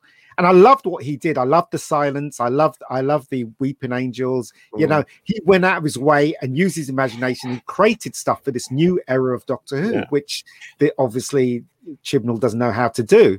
So, So given- I, I given that we talked it, about- I do given agree the with purity, JT. Given the purity Yeah. of this character, though, Ian, Yeah. i i- would you say that was compromised by by everything that Steven Moffat was doing extraneously with with other characters and with and with the format of the show, even? Yeah, I, I didn't like the I didn't like her conclusion, her and Rory's conclusion. Especially it didn't make any sense, right? Because when the weeping angels zap you away, they can zap That's you away right. at any point in time. How did she know when she when she touched the angel that she was going to be with Rory? It That's a good no point. sense. That's a good point. no that. Yeah, yeah, yeah, yeah.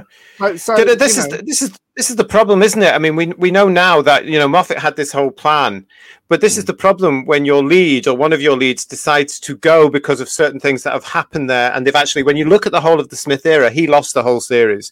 Just Yeah. go and look at the production; he lost that whole third series Mm. um, because Moffat was and the BBC was splitting things and part of it there, part of it there, blah blah blah. So I feel for Matt because he, he should have had that third full series Mm. um, and then possibly that fourth one. As you know, look at the productions, you'll see what I mean, and that's what hit this whole thing. Because if you look at suddenly, you've got Time of the Doctor. Everything's trying to be tied up. Mm. It would have been nicer, I think, if I mean, when I, when- as I say, when I met Karen Gillan that day with Matt Smith when they were doing that tour, I knew that Arthur Darvill was coming into this as well. I think most of us would have done at that point, and we knew there was a third. But the energy, as I say, from those two was so overwhelmingly fantastic and Yeah. and, and brilliant and confident and and honest to god those two I, I i did fall in love with both of them a little bit there thinking doctor who's fine. I can't wait to see these two on screen.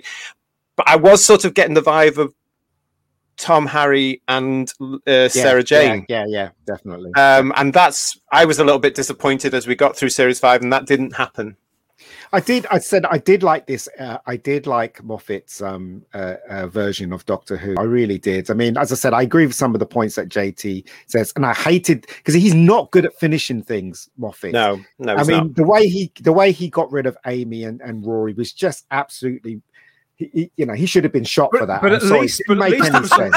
But at least- what's that? at He least.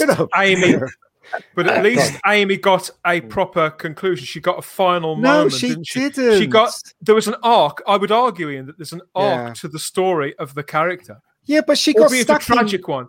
She got stuck in the 19th century. I mean, someone from the 20th century gets stuck in the 19th century. How bad is that? You know what I mean? It's just. oh did she get is sat back to the 19th century But yeah, i thought she something got back like to the war No, Oh, she, oh, yeah. she got Well, that's back interesting. into. I think it's the 19th century because she was the one that finished off the book. That that But it that um, wasn't- Doc, Doc was oh yeah i forgot about that as well yeah.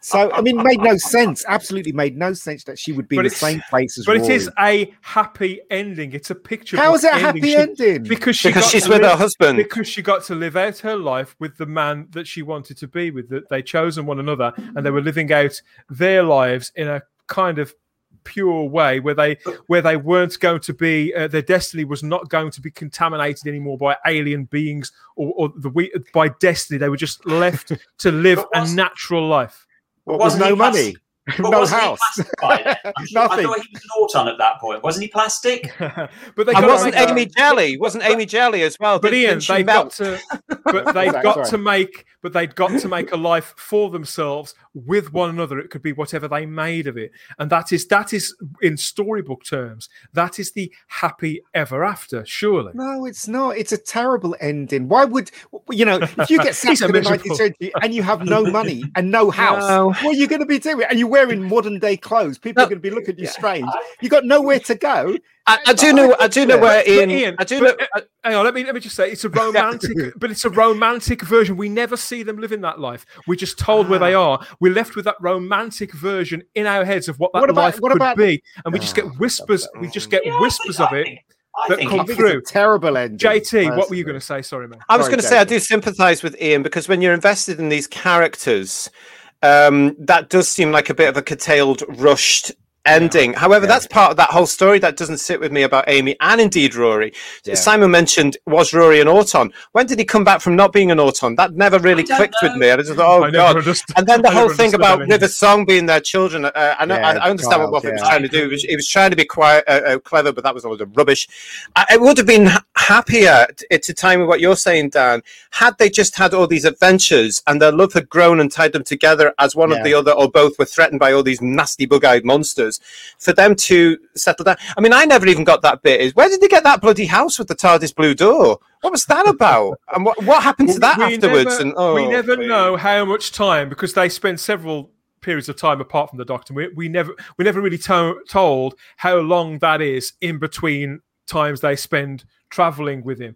We've got a, a little comment here from Sadako24 watching in the chat. I would have preferred Angel's take Manhattan's ending if River revealed that the younger child's self met Amy and Rory in past New York and they did all get to raise her after all. I, I can see why Yeah, members of the audience would want that. Personally, I, I think that is yet more over egging of the pudding. They should have just left them, you know, after that adventure, they went away and and you know, back to their house, then their wonderful house, you know, and, and lived their lives. Why why zap them into the 19th century where they had nothing, no money, no house, Oh. nothing. You know, you know, it's ridiculous. Absolutely I, I, listen, problem being, I can't. I honestly can't remember anything about that era. I spent most of it asleep.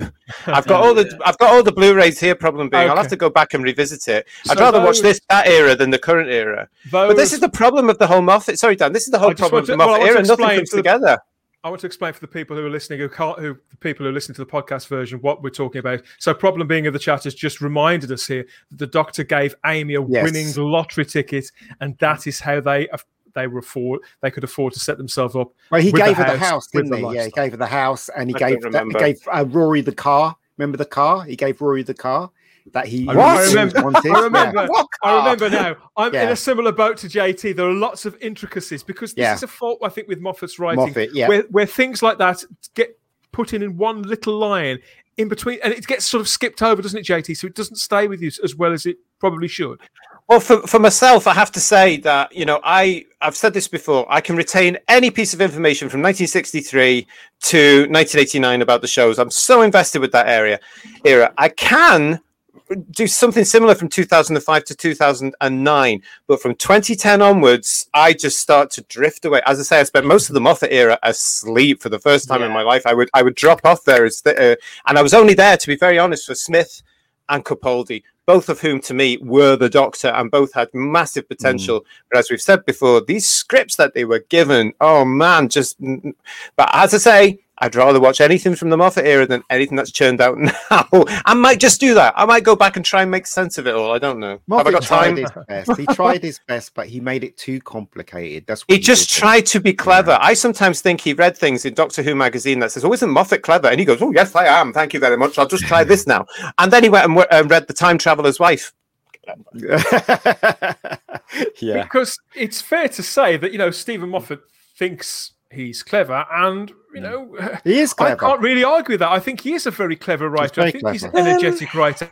I think he's imaginative. I think he's he's industrious. I mean, he's written more Doctor Who now than pretty much anybody else. I'm sure I've read Yeah. that fact somewhere out there than anybody else. And in introducing us to this character, I mean, particularly. Uh, in fact, I'm going to mention I'm going to mention her as well because uh, Karen Gillan isn't the only person who played Amy Pond so beautifully. Let's talk a Oh, little bit Caitlin. about Caitlin Blackwood too. Here she is. There's uh, there's Caitlin there on the right as she is now, and uh, an actress. And yeah, you can. She looks like see the her a lot. Family It resemblance really there does to Karen like Gillan. Yeah. Wow. Uh, yeah, Caitlin was uh, ten years old when she appeared in Doctor Who. How old is she and now? she's she's from Northern Ireland. She's the cousin of Karen Gillan. They'd never met at that time. Obviously, they've they've met since. They've be- they were in the show together. So that would make her 20, 21 now. Twenty-one.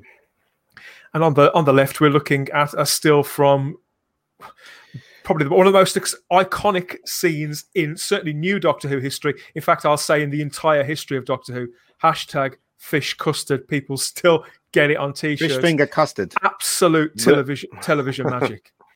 Yeah, it's a great Mm. scene. It's a great scene, and I love that And I would with that that that that crack in the wall line when he says to And I would Love it. argue that the the success and the uh, enduring popularity of the of the character of Amy Pond is uh, you know it's due in no small part to how how well Caitlin Blackwood played it as a child because we know we we know don't we Simon that in the history of all entertainment and particularly Doctor Who we've had, we've had some terrible child actors in the past and yes. she was absolutely out, outstanding Oh, she as- was. as She- young she- Amy Pond She, she Yeah, was she absolutely cracking, and I have to be honest. You know, being brutally honest, I would much rather she'd gone with the Doctor than Karen Gillan did. I, I, just thought that was going to happen. I, I just was found. I, I I just thought she was a far more interesting character for me. Once Karen Gillan, uh, once Amy Pond settles in, I- I- I- for me, she's a very dull character. I find her very dull. I'm sorry, I'm the only, I'm, a, I'm probably a lone voice here,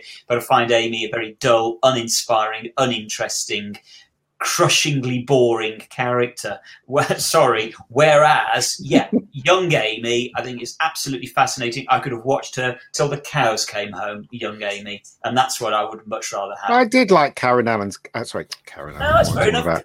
I did like her. I did like her character. I did like her character. I thought she was very spunky, and and she did she did um work off Matt very very well. Yes, um, she worked off Matt well. Yeah. You know but as- i said right i agree with- i agree with jt that the, the storylines were too complicated he should have Yeah. simplified them and not mucked around and sticking you know sticking all the stuff that he created before like you know river song and all that crap he Mm. should have just Yeah. basically had Told one long line and just kept going rather than go backwards forwards Yeah. backwards, forwards and then If just they- get us all if- confused if they'd had a really good, and we've said this before for Capaldi as well, but had the scripts just been a really good sci-fi adventure fantasy series, those those three together with none of the human element in it, really, you know, with none of that sort of wedding and love and rings and whatever else it was, all that all that nonsense, really.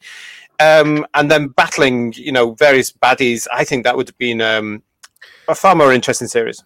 Yeah, So- and, and the thing is, the production values at that time were just so fantastic. They really were. They were. They were sailing the production. Yeah, values Yeah, they were. Yeah. Were never better than in that particular. They were better than in the in the in the Tennant era, I think.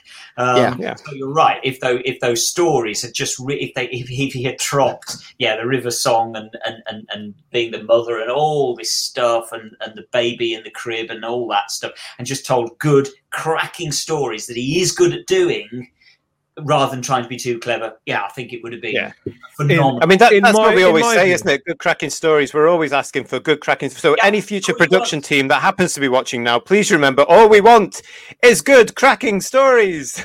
yeah and good and more to the point, or certainly as much to the point, uh, good, good, uh, crisp dialogue that seems like the way that this. They don't have to be things that real people would say necessarily. It depends on the character, but certainly. Uh, Certainly, consistent characterization, which I think obviously some episodes served Amy Pond better than others. But I think hmm. because Karen Gillan, Karen Gillan herself, not like some some performers out there, she hmm. was she was always present. She always hmm. seemed like she was thinking about her Yeah. character, completely embodying it. And I think that's one of the reasons why why she's endured, why she's been latched on onto so so hard, yeah. and and uh, so many so many iconic iconic looks here. I think we are really really proud of everything that she's done since. Karen Gillan as an actress, hugely successful films that the Marvel Cinematic Universe. And there's the the Jumanji films too. Yeah, More on the way. Gunpowder Oh, yeah. Milkshakes out in just a few weeks' time, and there's other projects I'm certain bubbling up. And she's got aspirations to uh, direct and write herself. In fact, I think she has. I think she has directed a couple of shorts, and she's a big horror fan, and she's a big social. Well, we'll say she's a big social media user. She's got a really nice Instagram feed, which I encourage anybody, if you do like her, to go and follow her there because the there are no i mean don't get me wrong she puts her makeup on and all the rest of it but there are no pretensions about it it's very very warm and she just comes across as a, as a really quite a down-to-earth person appreciative of her fan base and as i said before only too aware of the part that doctor who and amy pond have played in a in a success going forward Mm. Well, and also let's let's not forget that you know this era was the the last really gr- hugely successful, popular era of Doctor Who because it was i'd it, say that's fair it, yeah it had come off the David Tennant era, which was huge, but it's it was still sailing with Matt Smith, and as you've alluded to, Dan, you know it was huge in America. So you know, total respect to this particular era of the show, it was still absolutely pushing all those buttons. Um, uh, is it getting a bit gushy? Well, maybe it is, but you know, you've got to respect where it's due. Um, it's a, it's a celebration as i said she's one of the doctor who fami- family yeah, and it uh, was i a think she era. she gushes about us, so I think we can should gush about It was her. a huge popular era. Give it respect for that. Yeah, It's a, it's a, it's a, it's a, it was a great era. I got to Yeah. admit, and um, I enjoyed, I enjoyed almost all of the episodes. Almost, um, there's some stupid writing in there, but um, There's a th- lot of no- stupid writing no in there. denying it. Matt Well, Smith. what's, what's your favourite Amy Karen- Pond moment, though, Ian? What's what's what's stayed with Eleventh you? hour. as- Eleventh hour is my favorite episode of any episode in Doctor Who history. Um, I, I would actually go to, as far as to say that. Uh, Eleventh God. hour. Well, I'm sorry, JT, to upset you, but for me, the eleventh hour was Doctor Who brought to modern day Doctor Who. I'm going to have to go and have a lie down. I just, I really think it's great. Absolutely great. Absolutely Okay. terrific. But there you go. Good for Well, you. that ra- I've that upset ra- those two. I've upset those No, two. No, those two. I, I, I think the Eleventh Hour is a very good episode, but I wouldn't put it up that up that far. would. But I, it's I a great I'm, I'm with you, Ian. I completely agree. I think it's an outstanding piece of TV. Brilliant, iconic Doctor Who that's worthy of a great many, uh, great many movies. Really, I, I think that you, the way the story sweeps along, the way the characters build, and it's got that. It sits there somewhere creatively. I mean, not not literally. In the middle of Russell's style and Steven's style, I, I, I think it's it's it is it's incredible. I watched it again recently, and we reviewed it, in fact, on the on the podcast did, yeah. and it surprised me. I always remembered it as being good, but I it still surprised me how good it was. And I, I could have quite easily have gone and done a full rewatch of that era had I not been deep in Didn't the in the Sylvester McCoy era. Going, kept going at and that- going at and going. that time. Yeah, I Good completely agree. We're going to leave the Matt Smith era behind. We're going to leave Karen Gillan and Amy Pond behind now for a fond farewell and head yes back to uh, back to the shores of the island of nostalgia that we like to visit quite regularly here on Type 40 Live for yes on this day our strand of uh, shameless shameless nostalgia. So, Simon, I want you to open up when I can get this off screen. So, I want you to open up your 500 year diary and tell us what you've got. dust off as we speak. What you've got on the page bearing the letters that denote it as being the 15th of June on this day. Yeah, absolutely. the, the, uh, we- we'll whip through this thing as we're running out of time, but we'll whip through these. Um, yeah, no yeah. Well, yeah, I can hear the police box warp, warp, warping again. So we're obviously off. We're obviously off back through the decades. Uh, first protocol this Yes. afternoon is um, a couple of episodes from previous years. Now, interestingly, these are a couple of real Marmite episodes. They were they were both quite, to an extent, lesser or greater. They were quite divisive at the time. Okay. Yeah, yesterday saw the 13th anniversary of Midnight uh, with Lesley Sharp, and I thought on- everybody loved Mo- Midnight. I thought everybody loved that one. I did. Well, I think I think the thing is with Midnight, I, I like Midnight. I've I've kind of heard you know from various fans over the years. Some people seem to love it. Some people seem to find it really quite irritating. Um, with Lesley Sharp constantly repeating sentences back and all the rest of it. I like it. I thought it was clever. Um, David Troughton's in that one, of course, as well. Yeah. Um, you know, absolute cracker. Um, so, so yeah, it, it's good for me. Um, the the other one that is very, very controversial on Thursday, it'll be 15 years since Love and Monsters. Uh, uh, uh. Still better than anything produced today. Yeah, I think I probably agree with That you is there, so true. I have to be So honest, true. I would. Um, but my certainly my least favourite of that whole era. But I, yeah, I would agree, JT. And um, on Friday, it, it's going to be 16 years, 16 years since the parting of the waves. Um, Since we saw we waved goodbye to Chris Eccleston, which seems just incredible now that we're even talking about that. doesn't it? 16 years ago that we said goodbye to Christopher Eccleston. I mean, that's just kind of nuts, isn't it? When you think about it, 16 years. And hello Uh, to David Tennant too. Yeah, and, and I and I must be. I, s- yeah, said hello to David Tennant. I happen to love Parting of the Ways. Um, I, I, I thought Bad Wolf was a fairly dull episode, um, but I think Parting of the Ways. I don't know what anybody else thinks of that one. That that that to me is. I love it too. Yeah, I Yeah. think it's the I better think- of the two episodes. Yeah, And I, I think uh, I actually quite like Bad Wolf because it sets up certain things and sort of explains others, and, you know. Yeah. But um, but also, um, I think Parting of the Ways is a decent. Well, it's a superb finale. It rounds off that entire Yeah. self-contained series. You could watch that series without any previous knowledge of Doctor Who, as many millions in the United Kingdom did, as many around the world did, I would imagine. Um, and and you know, and it could have finished there, and it would have been okay. It would have been great. and and and it's uh, Parting of the Ways also fe- well, and, as does Bad Wolf features one of my very very very favourite companions who should have been and never were, and that was Linda with a Y. Uh, Linda with a Y. Oh, Oh yeah, love her. She was- EastEnders was beckoning. uh, is that where she went? I had no idea. Is that, that's the Not im- actress, not immediately. that's the actress where she Joe. Jo Joyner. Everybody who'd been in a show, a comedy drama called No Angels for Channel Four, where she played a trainee nurse. Okay. Something like that. Yeah. I don't Yeah, know. I, something I, like that. I don't think I've seen her in anything else at all, but I thought she was cracking, and the character was just absolutely brilliant. I loved the character. So, Hmm. uh, as I say, she uh, along with um, uh, uh, was it Sally Sparrow in Blink? Sally Sparrow. Yeah. Yeah. Sally. Sparrow was the one off, yeah. But that that She's great. that was- She's been a good uh, uh, companion as well. She was on that was the Joe great thing about Jo Joyner Sorry. was on EastEnders for I think the best part of ten years, Yeah. and Oh, uh. I'm not. I think now she's the co-star of a big detective show with Mark Benton on the BBC. It's like a daytime TV thing. Uh, I can't remember what it's called. It's like uh, you know, it's sort of will they, won't they detective drama where they go. They they're based in Stratford upon Avon. Uh, Shakespeare and Hathaway. That's what it's called. It's uh, it's one of those like a Midsomer Murders kind of Okay. show. Well, good for So- her. Well, I'm pleased Yeah, she's yeah, gone very into popular. to stuff because she absolutely should. She she deserved it. But that's Um, one of the things I love about the RTD era, especially. You got these companions who could have been. I mean, you Yes. got Adam for heaven's sake, who shouldn't have been, but he got there for a couple of episodes, you know.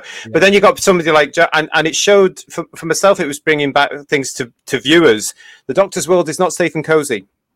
No, it's not. Yes, you're quite right. And and bless her, Linda with a Y, the way she dies, ble- it- it's just master. And you Yeah. and you know that the Dalek is saying exterminate, even though you never hear it. It's Yeah, just beautiful. Fabulous. Yeah. Beautiful bit of direction and writing uh, just coming together. So, yeah, respect to parting of the ways. Um, we've got a couple of birthdays. Today, happy birthday to friend of the show, Chris Chapman. Um, Ah, who is yes. he Happy is. birthday. Happy birthday, Chris, uh, who- who's, who's been on the show before now.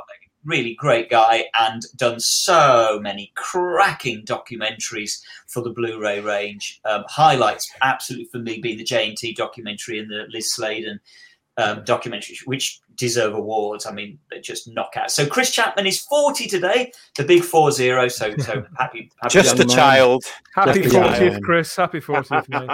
Yeah, I can't Happy remember birthday, young man. 40. yeah.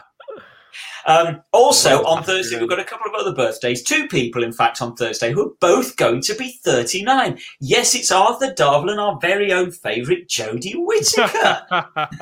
How old you Happy going to be? birthday, both. They're Oh. both 39, so they've, so they're not only got the same 39. birthday, they've got the same birth date. They're both 39 on, um, Wow. on Thursday. So, yeah, happy birthday to them. Um, now, also, also uh, on uh, this week is is um, Michael Ferguson is Ah. eighty was eighty four. In fact, yesterday. Happy birthday to Michael Ferguson for yesterday, who uh, long-time fans would know directed The War Machines, The Seeds of Death, and The Claws of Axos. But, and here's the big but, he also played two key roles in the very very early black and white days and i'm going to come back to you with this in a moment i'm hoping somebody in the in the chat will will put a couple of suggestions in as to if they know which two roles michael ferguson played right back in the black and white days and i'll i'll tell you in a Come second on, chat. Chip in. See Come on, chat. See, that one. see if you can- see if you can come up with these, and you will be amazed. If you don't know, it, you'll be amazed. Um, but the other person that we really got to remember tomorrow, 81 years old, bless her, Carol Ann Ford will be 81 tomorrow. So we absolutely salute Carol Ann for happy birthday tomorrow because wow, you know, let's be honest, they don't come much bigger than Carol Ann Ford, do Nope. A real, No, a real no. Doctor Who, Doctor Who legend. I'd say Mhm. the, fir- the first lady of Doctor Who. I'd say, yeah. Well, yeah, yeah, I think she certainly is, and she definitely earned that title because literally she was the first lady of Doctor Who. Yeah, yeah, she gosh. she literally was, and she's still such a good uh, representative for the for for the. Um, Yeah, she's lovely. You know, she We loves. have we have no takers yet, guys. No on takers? Michael Ferguson.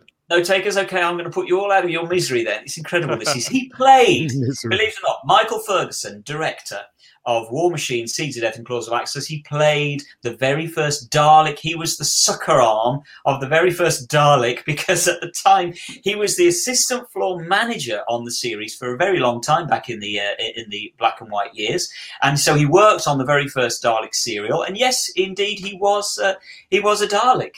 Um, he was the sucker arm because because he, he waved that sucker arm at uh, at dear old um, Barbara at the end of um, episode one. But also, incredibly, his other role, his other role, he played Alydon's hand in one other episode. Yes. brilliantly because because they didn't they didn't need to employ the actor for that particular. Can you imagine? I mean, he wouldn't get passed by equity these No, days. no, not at all. No. But they didn't need the actor for the full role, so they just got they just got um, they just got Michael Ferguson to bring his hand in as Alydon for one episode.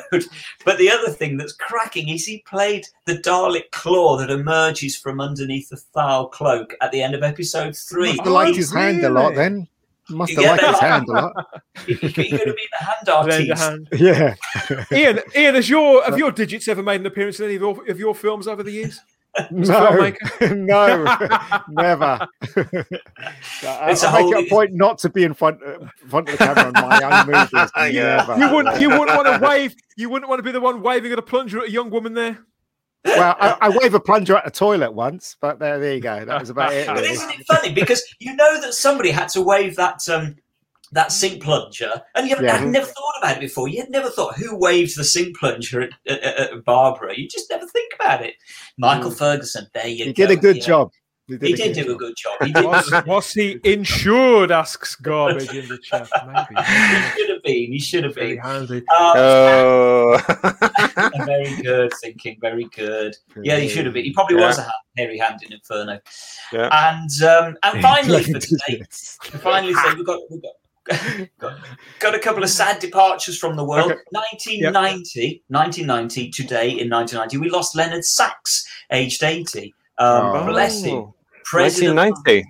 Rules. Yeah, 1990, he was aged 80. Did he die Um, because because what he was wearing? It was very heavy. Did he die? 'cause But, well, it, it, it, it'd finish anybody off, wouldn't it? Let's it honest. would, wouldn't it? Um, but, Just a but tight. For, for, for us of a certain age, we'll obviously remember him from um, the good old days. The good old Uh, days. Yeah, the good old days, which was He the- was Simon. He was it for Doctor Who fans. I mean, it may not be because just that, just that. Well, one role. I was going to say it's actually in two Yeah. roles, but I won't spoil that. But for his appearances in Doctor Who, Yeah. he was uh, one of the best known faces on British TV. Was the, off the good old days? It- that was on for years, and he was Oh. a major, major part. Absolutely, it was a huge role. He, if anybody doesn't know, the good old days was basically um, the the music hall scenes from the Talons of Weng-Chiang, um, and Henry Gordon Jago uh, in the good old That was days him, was yeah. played by Leonard Sachs. It's a weird thing, but that's what we had. It, there, there were dark days back in the mid seventies, and that was I think was it on Friday nights, chaps? Am I right? Yeah, it, I think it yeah. alternates between Friday and a, a Sunday, maybe, Could depending on what's wasn't aware season. it was But yeah, Oh, But as I Saturday. recall, Yeah. it was on for about getting on for an hour, probably fifty minutes, and it was and it was music hall acts done in a theatre in the style Yes. of the Victorian era. And Leonard Sachs was the master of ceremonies. master of ceremonies. That's right, JT. And But guess who on- axed it? Guess who axed the show? Michael. Uh, Great. Powell? Yes, it was one of the ones where he went, "Nope, that's old fashioned. We're getting rid of that now." and uh, He had a point. well, things fair. have to move on, I guess. Yeah. You well, it was it, it was maybe right, but you can you can actually YouTube it, uh, Spacebookers, and go and look at it, and uh, you can get some classic. Because it was just a show that re, re um, you know, just showed what they did before television and stuff. But you get some Barbara Windsor's in it, John Inman's in it, Danny La Rue is in it, all the old greats are in it, and uh, Leonard Sachs loves every second of that tremendous, tumultuous greeting. Pertwee ever do it, JT? Do No. we know? No, John never did that. Um, um, I, oh, there was a reason why he didn't do. Oh, I- oh, I'll come back to you on that. I'll have to go and Prob- look it up. Problem being, I'm with you on that one. It used to depress me as a kid as well. I have to be honest, but I Yeah, can well, still remember. Gray when- may, when- he may have been onto something there. Uh, but, Yeah. but I remember when Arc of Infinity came around in 1983. Yeah. know, it was a big thing that Leonard Sachs was in it, and we all Mm. obviously recognised him. And I don't know Mm. about you boys, but I was always very excited when Borusa came back into the show. Anyway, it was he, even though he, he was never played twice by the same actor, was he? But I loved Borusa being in the show. He was Well, yeah. Familiar. That's when the BBC used to be a community where most Yes. actors, you know, had, had learned their craft through the BBC and stuff. And now it's completely Yes. changed, obviously. But yeah, Yeah, and because everything was done in house back those days, everything was in TV Centre from wardrobe to production, um, uh, vi- vision mixing, as we all know. You Mm. that feeling comes through on all those shows, wasn't it? Yeah. But you know, yeah, I mean, those days are long gone now. Long Yeah. since gone. And uh, also long since gone, very, very, very finally today, we really do salute. In 1973, we lost Roger Delgado. Oh man, Oh, man, Oh, he you was know, brilliant as the He was a master. What a You know legend. what? He was so brilliant. I, I, I, I, I it just makes me want to watch Jon Pertwee era again. Do you know what I mean? I Mm. agree. It's so Mm. good. Do you have a favourite Delgado story, Ian? Do you think? If you had Yeah. to pick one, Ooh.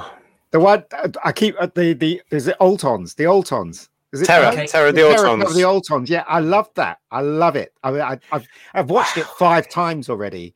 But he's brilliant. Wow. He's absolutely brilliant in it. Do you know He's what I mean? I think it's a shame that they didn't keep that persona of the master throughout instead of creating this crazy master, which didn't make Yeah. any sense to me. Yeah. But there you But go. that, that's the problem with regenerations, though, isn't it? Each one's supposed to be different. I mean, Delgado, you're right, Ian. I totally agree with it. Terror of the Autons is his first story, It and is. it feels like he's been there forever. yeah. yes, Yeah, and he does it, commands.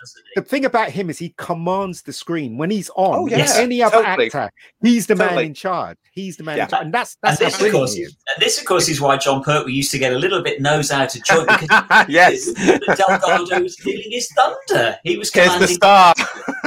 and Yeah. it never mattered what uh, what silly what silly pseudonym they'd Yeah. given the master or Yeah. what they gave him to wear. Where yeah, even some of the things they got him to do. Roger Delgado was uh, was consummate. He was uh, down for whatever they would fire his way. He he's you could just tell he loved playing this character, relished every Oh, single look at his face though. He looks Yeah. evil. That's what Yeah. I'm saying. He's so Yeah. perfect to play the master. And when you Oh. see other masters that followed him, they were kind of not so look. I they agree. didn't. ah, didn't have the look. Oh, I agree. anyway. He was literally born to play the master, and the master was born to be played by him, and, and almost Yeah. yes, should never have come back, kind of thing. I agree. He's and as a child, I just remember being completely entranced by Mm. the master. I don't remember being scared by him. It, it was literally it was an electrifying thing. I for was me. scared. I was scared of him when I was a kid. Definitely. it's scared of him. uh, it's not well it's very sad and it's hard as we as we come up now to 50 years since the passing of of Roger and since the Pertwee era and all these things you know 50 years half a century it sounds like a long period of time because it is a long period of time and you feel obviously I'm sad that we didn't get to see him play the master some more but you know he wasn't a very old man and you and He you think. I'm sad Fine. that I'm sad that he didn't get to see how loved that character has Mm. become, his his performance of it, uh, and things as they as they are now. You know, it's just like with William Hart and other people. So you know, so we've got pictures, we've got the episodes. We know we know very little about him. You know, he, he didn't give many interviews, I understand. And we've got some pictures of him in day to day life, and, and I, I- think we cherish what we have got. I can still I can still remember being at a convention back in the eighties, and Jon Levene was there. Um, and Jon Levene was saying about how much uh, Roger Delgado loved the series, loved being in it. Uh, and I remember Jon Levene saying, you know, to the whole to this huge crowd of people at this convention, can you imagine if Roger Delgado was to walk in now? And it literally just sent goosebumps down Aw. your spine because it was just this entrancing thought of my God, Roger Delgado. The, the, the place would just erupt. He never knew. You're right, Dan. The love that people had for him and for the character. I, No. Is there anybody out there that does not love Roger Delgado as the You know- master? Oh, Not a I. You know what? I met He him is Master. the only- He's the only he's the only person on screen that can make holding a little cigar weapon Yeah. threatening. Do you know what I mean? It's like holding it there like Yeah. that. Hello, doctor. You know what I mean? You think freaking So, hell. yeah, I'm we- scared. we still revere you, Roger Delgado. Abs- do. absolutely. And yeah, th- thanks for putting all that together, Simon. It's always always a, a blast from the past, and yeah, people enjoying it in the chat as well, sharing their memories and their favourite Roger Delgado stories and performances. But yes, we're going to go back to the sort of present now. All right. There we are. Is that fried your brain? Fried your I've fried brain. my again? ears. Yeah. I might, I might have to go to the loo in a minute. Oh, warn me that's coming on. yes, so that does nearly wrap us up this time. Uh, we've got one more thing I want to get on screen, but yeah, before we get there, I just want to remind off. you that you haven't already. This has been a great show That was brilliant. by our standards. It's been a Thank you. fantastic live stream. Thanks to everybody who's been on the panel. Thanks to Queen Charlotte Shields back there. She's hope she's enjoying her tea too. Simon Horton, Ian David Diaz, and JT. Why is it when we say Queen Charlotte, do I always think of the big spider in Planet of the Spiders? What's going on there? No, no, yeah. I won't not that. you thank you to Yeah. everybody watching along there in the live chat on Facebook and on YouTube. But yeah, before we go, we cannot not look at this now. If you are if there's any Doctor Who fans out there, I think it's probably only worth getting Twitter to follow Clayton Hickman and his Oh, colorizations Yeah, they're of great. Doctor Who photos past. The Mhm. man is like a colorization machine, and every time you think you've seen, every time you think that you've seen the coolest thing this man can do, he goes and brings out another one. So there's an embarrassment of choices this week. We're just going to show you the one. Please follow him on Twitter. But yeah, this I'd always wanted to see this picture in color. So this is how it is. This is a picture. Talk of the Pertwee era. This is the uh, the three doctors. So this is Jon Pertwee with Patrick Trouton, Troughton and William Hartnell outside Ealing Studios in November of 1972 as they were filming. I think they just filmed the story, hadn't they? So yeah, here they are, all in costume. I think uh, I think Patrick was on the outside of a liquid lunch there. They don't. We haven't got a time to be exactly when this picture was taken, but it's a fantastic photograph, and uh, it's in, been seen in various states of graininess over the years. Clayton Mm. gave it a polish up in its black and white state, so we get to see the lines on those wonderful, beautiful faces. But he, of course, he went one better. He's colorized it as well. Prepare yourselves for uh, the upgrade, everybody. Whoa! Wow, That's Isn't that amazing? that's amazing. Clayton. Fantastic. Stunning, exquisite, well done, and thank gorgeous. you. Yeah, I mean, well the whole thing about that. I mean, I mean, when when when I saw this yesterday on Twitter when Clayton released this, I got chills I haven't felt for years because this Really? just evokes to me. This is Doctor Who. Yeah, this is Doctor Who, and I get when I first saw that fit picture in the uh, or the an equivalent of this in the Doctor Who monster book, all those many, many, many, many years ago. Yeah. And I was reminded that had, there had been the white haired guy before the one in the scarf, and then there were these other two guys. The the, the, the sense of mystery for me, you know, I had to go to my dad and say, "Who are these people?" And he had to Yes. explain the whole thing about Doctor Who. Everything I- came I had a flooding back similar- through that colorized picture similar yesterday. experience. Did I you? love those three. Those three are amazing. They're It's just are. Doctor Who, isn't it? That absolutely- that BBC. Yeah, is Doctor much, Who. Much as, much as I uh, adore Tom Baker and he is my doctor, I look at those three and I'm like, you know what? If it had stopped at that point, it would still have been an absolutely brilliant series because those Yeah. guys, all three of them, are legends, aren't they? You know.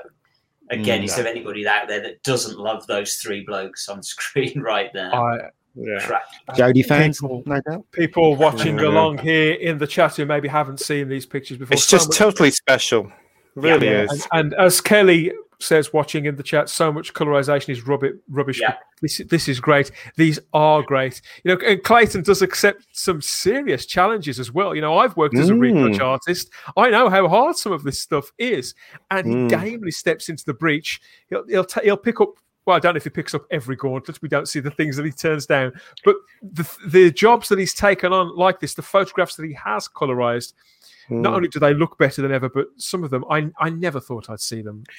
But it's down to the little touches here. I mean, he's got the costumes perfect, and Garbage was just saying they're glad they they got the correct Yeah. clothes on. Well, that's because they're the the, the the the costumes they were wearing in the actual Three Doctors episodes. Garbage, of course. But look at the different. You can just see in the trees behind the guys. You can see the different gradients of green. Yeah. I mean, good God. I mean, he's a walking coloring book, isn't he? so it seems. So it seems. So Just brilliant, I'll- brilliant. I said this to him last year on Twitter, and you know, bear in mind that he's upped his game seriously since then. I said to, to Clayton, if you don't turn these into a calendar, somebody will. So I think somebody's got to do something with these photos. Yeah, They're absolutely point. beautiful. I'd like that I calendar. go to Yeah, a me gallery. I love, I love the three doctors. Great Yeah. stuff. It's So- as I say though, it's just the feeling that comes from that. I think we're all getting it here, aren't we? The Oh, chills it's magical. I just. I mean, wow! It's so special, so special. It's, It is why we love Doctor Who. It is. special time for a special show. I mean, you could say that there've been uh, an abundance, an abundance of special times when it comes to Doctor Who, and we've had a special time with you this afternoon here on the Spacebooks YouTube channel on Type 40 Live. Thank you so much for joining us, everybody. I hope you've Yeah. enjoyed it as we have. We, yes, we're going to remind you that uh, Simon and I, our uh, podcast stroke vodcast, reviewing the Kklak art book from Candy Jar Books. That's up on the channel this week. You can find it very, very easily there, or on the on the podcatcher of your choice. We're talking Spotify, Stitcher, Google Play.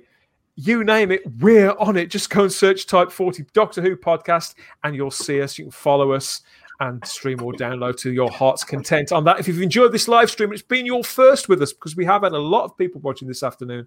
You'll be pleased to learn, maybe, that are 20 odd other similar long form conversations like this. You know, some are about Doctor Who in the here and the now and breaking news, or just idle bits of gossip that we fancy chewing the fat over. And some are dedicated, what we call event shows, such as Doctor Who Run the Show, where several of us decided what we would do if we were the showrunner. We should probably do that again, I think. You should watch it, everybody. Watch it. Yeah. Absolutely watch that video. Or you should go and watch Talking K9, where we had Bob Baker and Paul Tams from K9 Official on board to talk about the past, present, and the future of the Doctor's Tin Dog Companion. Absolutely glorious. Or there was our Doctor Who Day extravaganza from 2020 last year, and lots of other stuff. Christmas party. We've we've had some great conversations, which you've all been part of, and we can't thank you enough. So yeah, please like the video, subscribe to the channel for more, and hit the cloister bell so you don't miss the next time that we go live here on Type 40 Live on the Spacebooks YouTube channel. Gentlemen, thank you for joining us this afternoon, this evening. We're all going to go and go off and get some tea now, as always. But yeah, thanks to you for watching too. We'll see you next time. Bye bye. Those shows are a blast to make. We'll be putting more of them out too here on the Type 40 feed. But if you want to catch Type 40 live, literally live, join in with the comments on YouTube and Facebook and wherever. Head over to YouTube, search for the Spacebook, and there we are. Subscribe to the channel and turn on the little cloister bell, then you'll get all the notifications on when we'll be live streaming next. We always have the time if you have the space here at Type 40. Thanks for listening. More soon. Take care. Bye bye.